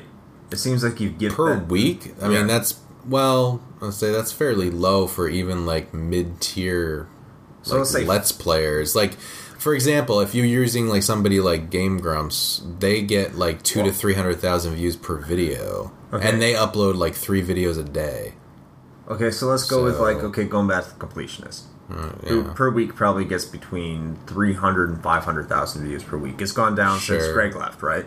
well yeah But during that time, like even before that, like it, when he was there a couple, like a year or two ago, they were getting about 250 to 300,000 views per week. yeah And because he didn't have the second videos, he didn't have the decks, he didn't have all this extra stuff going on. But even then, he has to pay those guys for what they do. So let's say you get 500,000 views per week. that will be enough to. That's probably. It seems from people saying they can pay their bills and they can go in an apartment and live a single life. It's probably what about forty thousand dollars a year, about three hundred thousand Uh, views a week. But, I mean, I'm just guessing. I have no idea how much people make on YouTube. Uh, but here's it's, it's it's it's enough to pay the bills and it's enough to do what you want to do. It's enough to make a it's enough to make a living. So you get that many views per week. Okay, now ad block comes into it, right? Mm-hmm. So now those go away. Now you got to think that at what point do you have so many people with this with the inflated amount of subscriptions, and at what point do you have so many people watching the same amount of videos? And how, at what point do the advertisers start saying they're not getting the same return and not paying Google as much to advertise on their channels? That Google starts looking at all the videos and all these content creators and starts telling them, hey, we can't pay you the same amount because we're not getting the same money for the same amount. You know, at, at some point, the bottom's got to fall out. If you have more and more people making videos every day, and you have more and more people getting more subs every day, and there's more views being made every day, the same, I mean, those people aren't going to be spending money on all these advertisements. At some point, it's going to have to backfire. Well, I mean, I, I- mean, I think as with anything, there there is a saturation point. Sure, um, I don't think we've reached that yet. I don't, and I don't pretend to know what that point would be. Will it inevitably happen? I want to say probably because I think everything has to reach a you know a breaking point, um, and with the explosion of growth that YouTube has had, particularly with game content. Because, I mean, with the announcement of their YouTube gaming service here that they're, you know, introducing, one of the things in their statement was that uh, games uh, was, I think, the number one searched thing on YouTube with like movies or something. Music being Music. the second. Music being the second, and then movies like Frozen coming in like third or whatever. Well, the biggest channels, I think, are music channels. well, yeah, but like I think overall breadth of content is gaming, like by far. Mm-hmm. So yes, there will be a saturation point, and yes, there's going to be a bubble that is probably going to burst. Um, I don't know when or how that's going to happen, and it'll certainly be interesting to see. But for right now, I think they're still on an upward trend. Well, YouTube isn't going anywhere. That's for sure. Well, n- no, It's not going anywhere, and and there is high level quality content being put out there. And there's and the good thing about YouTube is that you can have people who are trying to get their product out there, who are pushing it through friends, and it, it might not be the highest quality, but they have you can put out a starting point, and you can start developing. Still, you can Well- still do that. well, yeah, you might not be able to make a living off it, but you can still get your stuff out there. Well, right, and that's what I was saying is that the the bar for entry is still low enough Yes. that anybody can anybody can do it with you know a minimal amount of investment. And uh, as we had mentioned, you know there are a number of people here locally that we know that are trying to do that and are making their way fairly successfully, from what I've seen. And as we had also mentioned, depending on you know how. Uh, how this little podcasting venture of ours goes, there's a possibility that we may start uh, recording these little sessions and throwing throwing our lot in with YouTube as well. So So just stand by to see our review of the next Loot Crate box. yes, where you can go to lootcrate.com and use the offer code retro hangover to course. get 10% off your f- subscription fee. But really, don't do that because that's not happening right now. We're Yeah, just that won't work. that, that we're talking about once we get on YouTube, and uh, we want you all to put ten dollars into our Patreon that does not exist yet. Yeah. Dude, we are going to sell out so fucking hard. Yes. totally looking forward to it. But anyway, uh, thank you for joining us for this podcast today. I know we've had uh, uh, it's been two weeks. We've had a week off. Uh, again, this is July thirteenth. The beer of this week has been It's also June 13th. June thirteenth. As I go into talking about beer, that's why I said it was a different month. I mean, whatever. It's a month that starts It with is. J. It's like kind of close. Tonight's beer was a Labatt Blue. Yes. To Yes. celebrate the Stanley Cup final. That's right. We we had to drink the import, eh? But anyway, thank you for joining us on this week's podcast. Uh, we look forward to seeing you next week. Uh, As where- always, as always. if you have any uh, questions or Yes. comments, concerns, whatever you'd like to say to us, uh, you can always reach us uh, via email at podcast at retrohangover.com or uh, you can get in touch with us on our Facebook page. and which the Facebook page is this Retro Hangover Podcast. Look it up and you'll be able to find it. For Chris Copleen, which is myself, and Shane Koski, have a good week and see you next week. Happy gaming!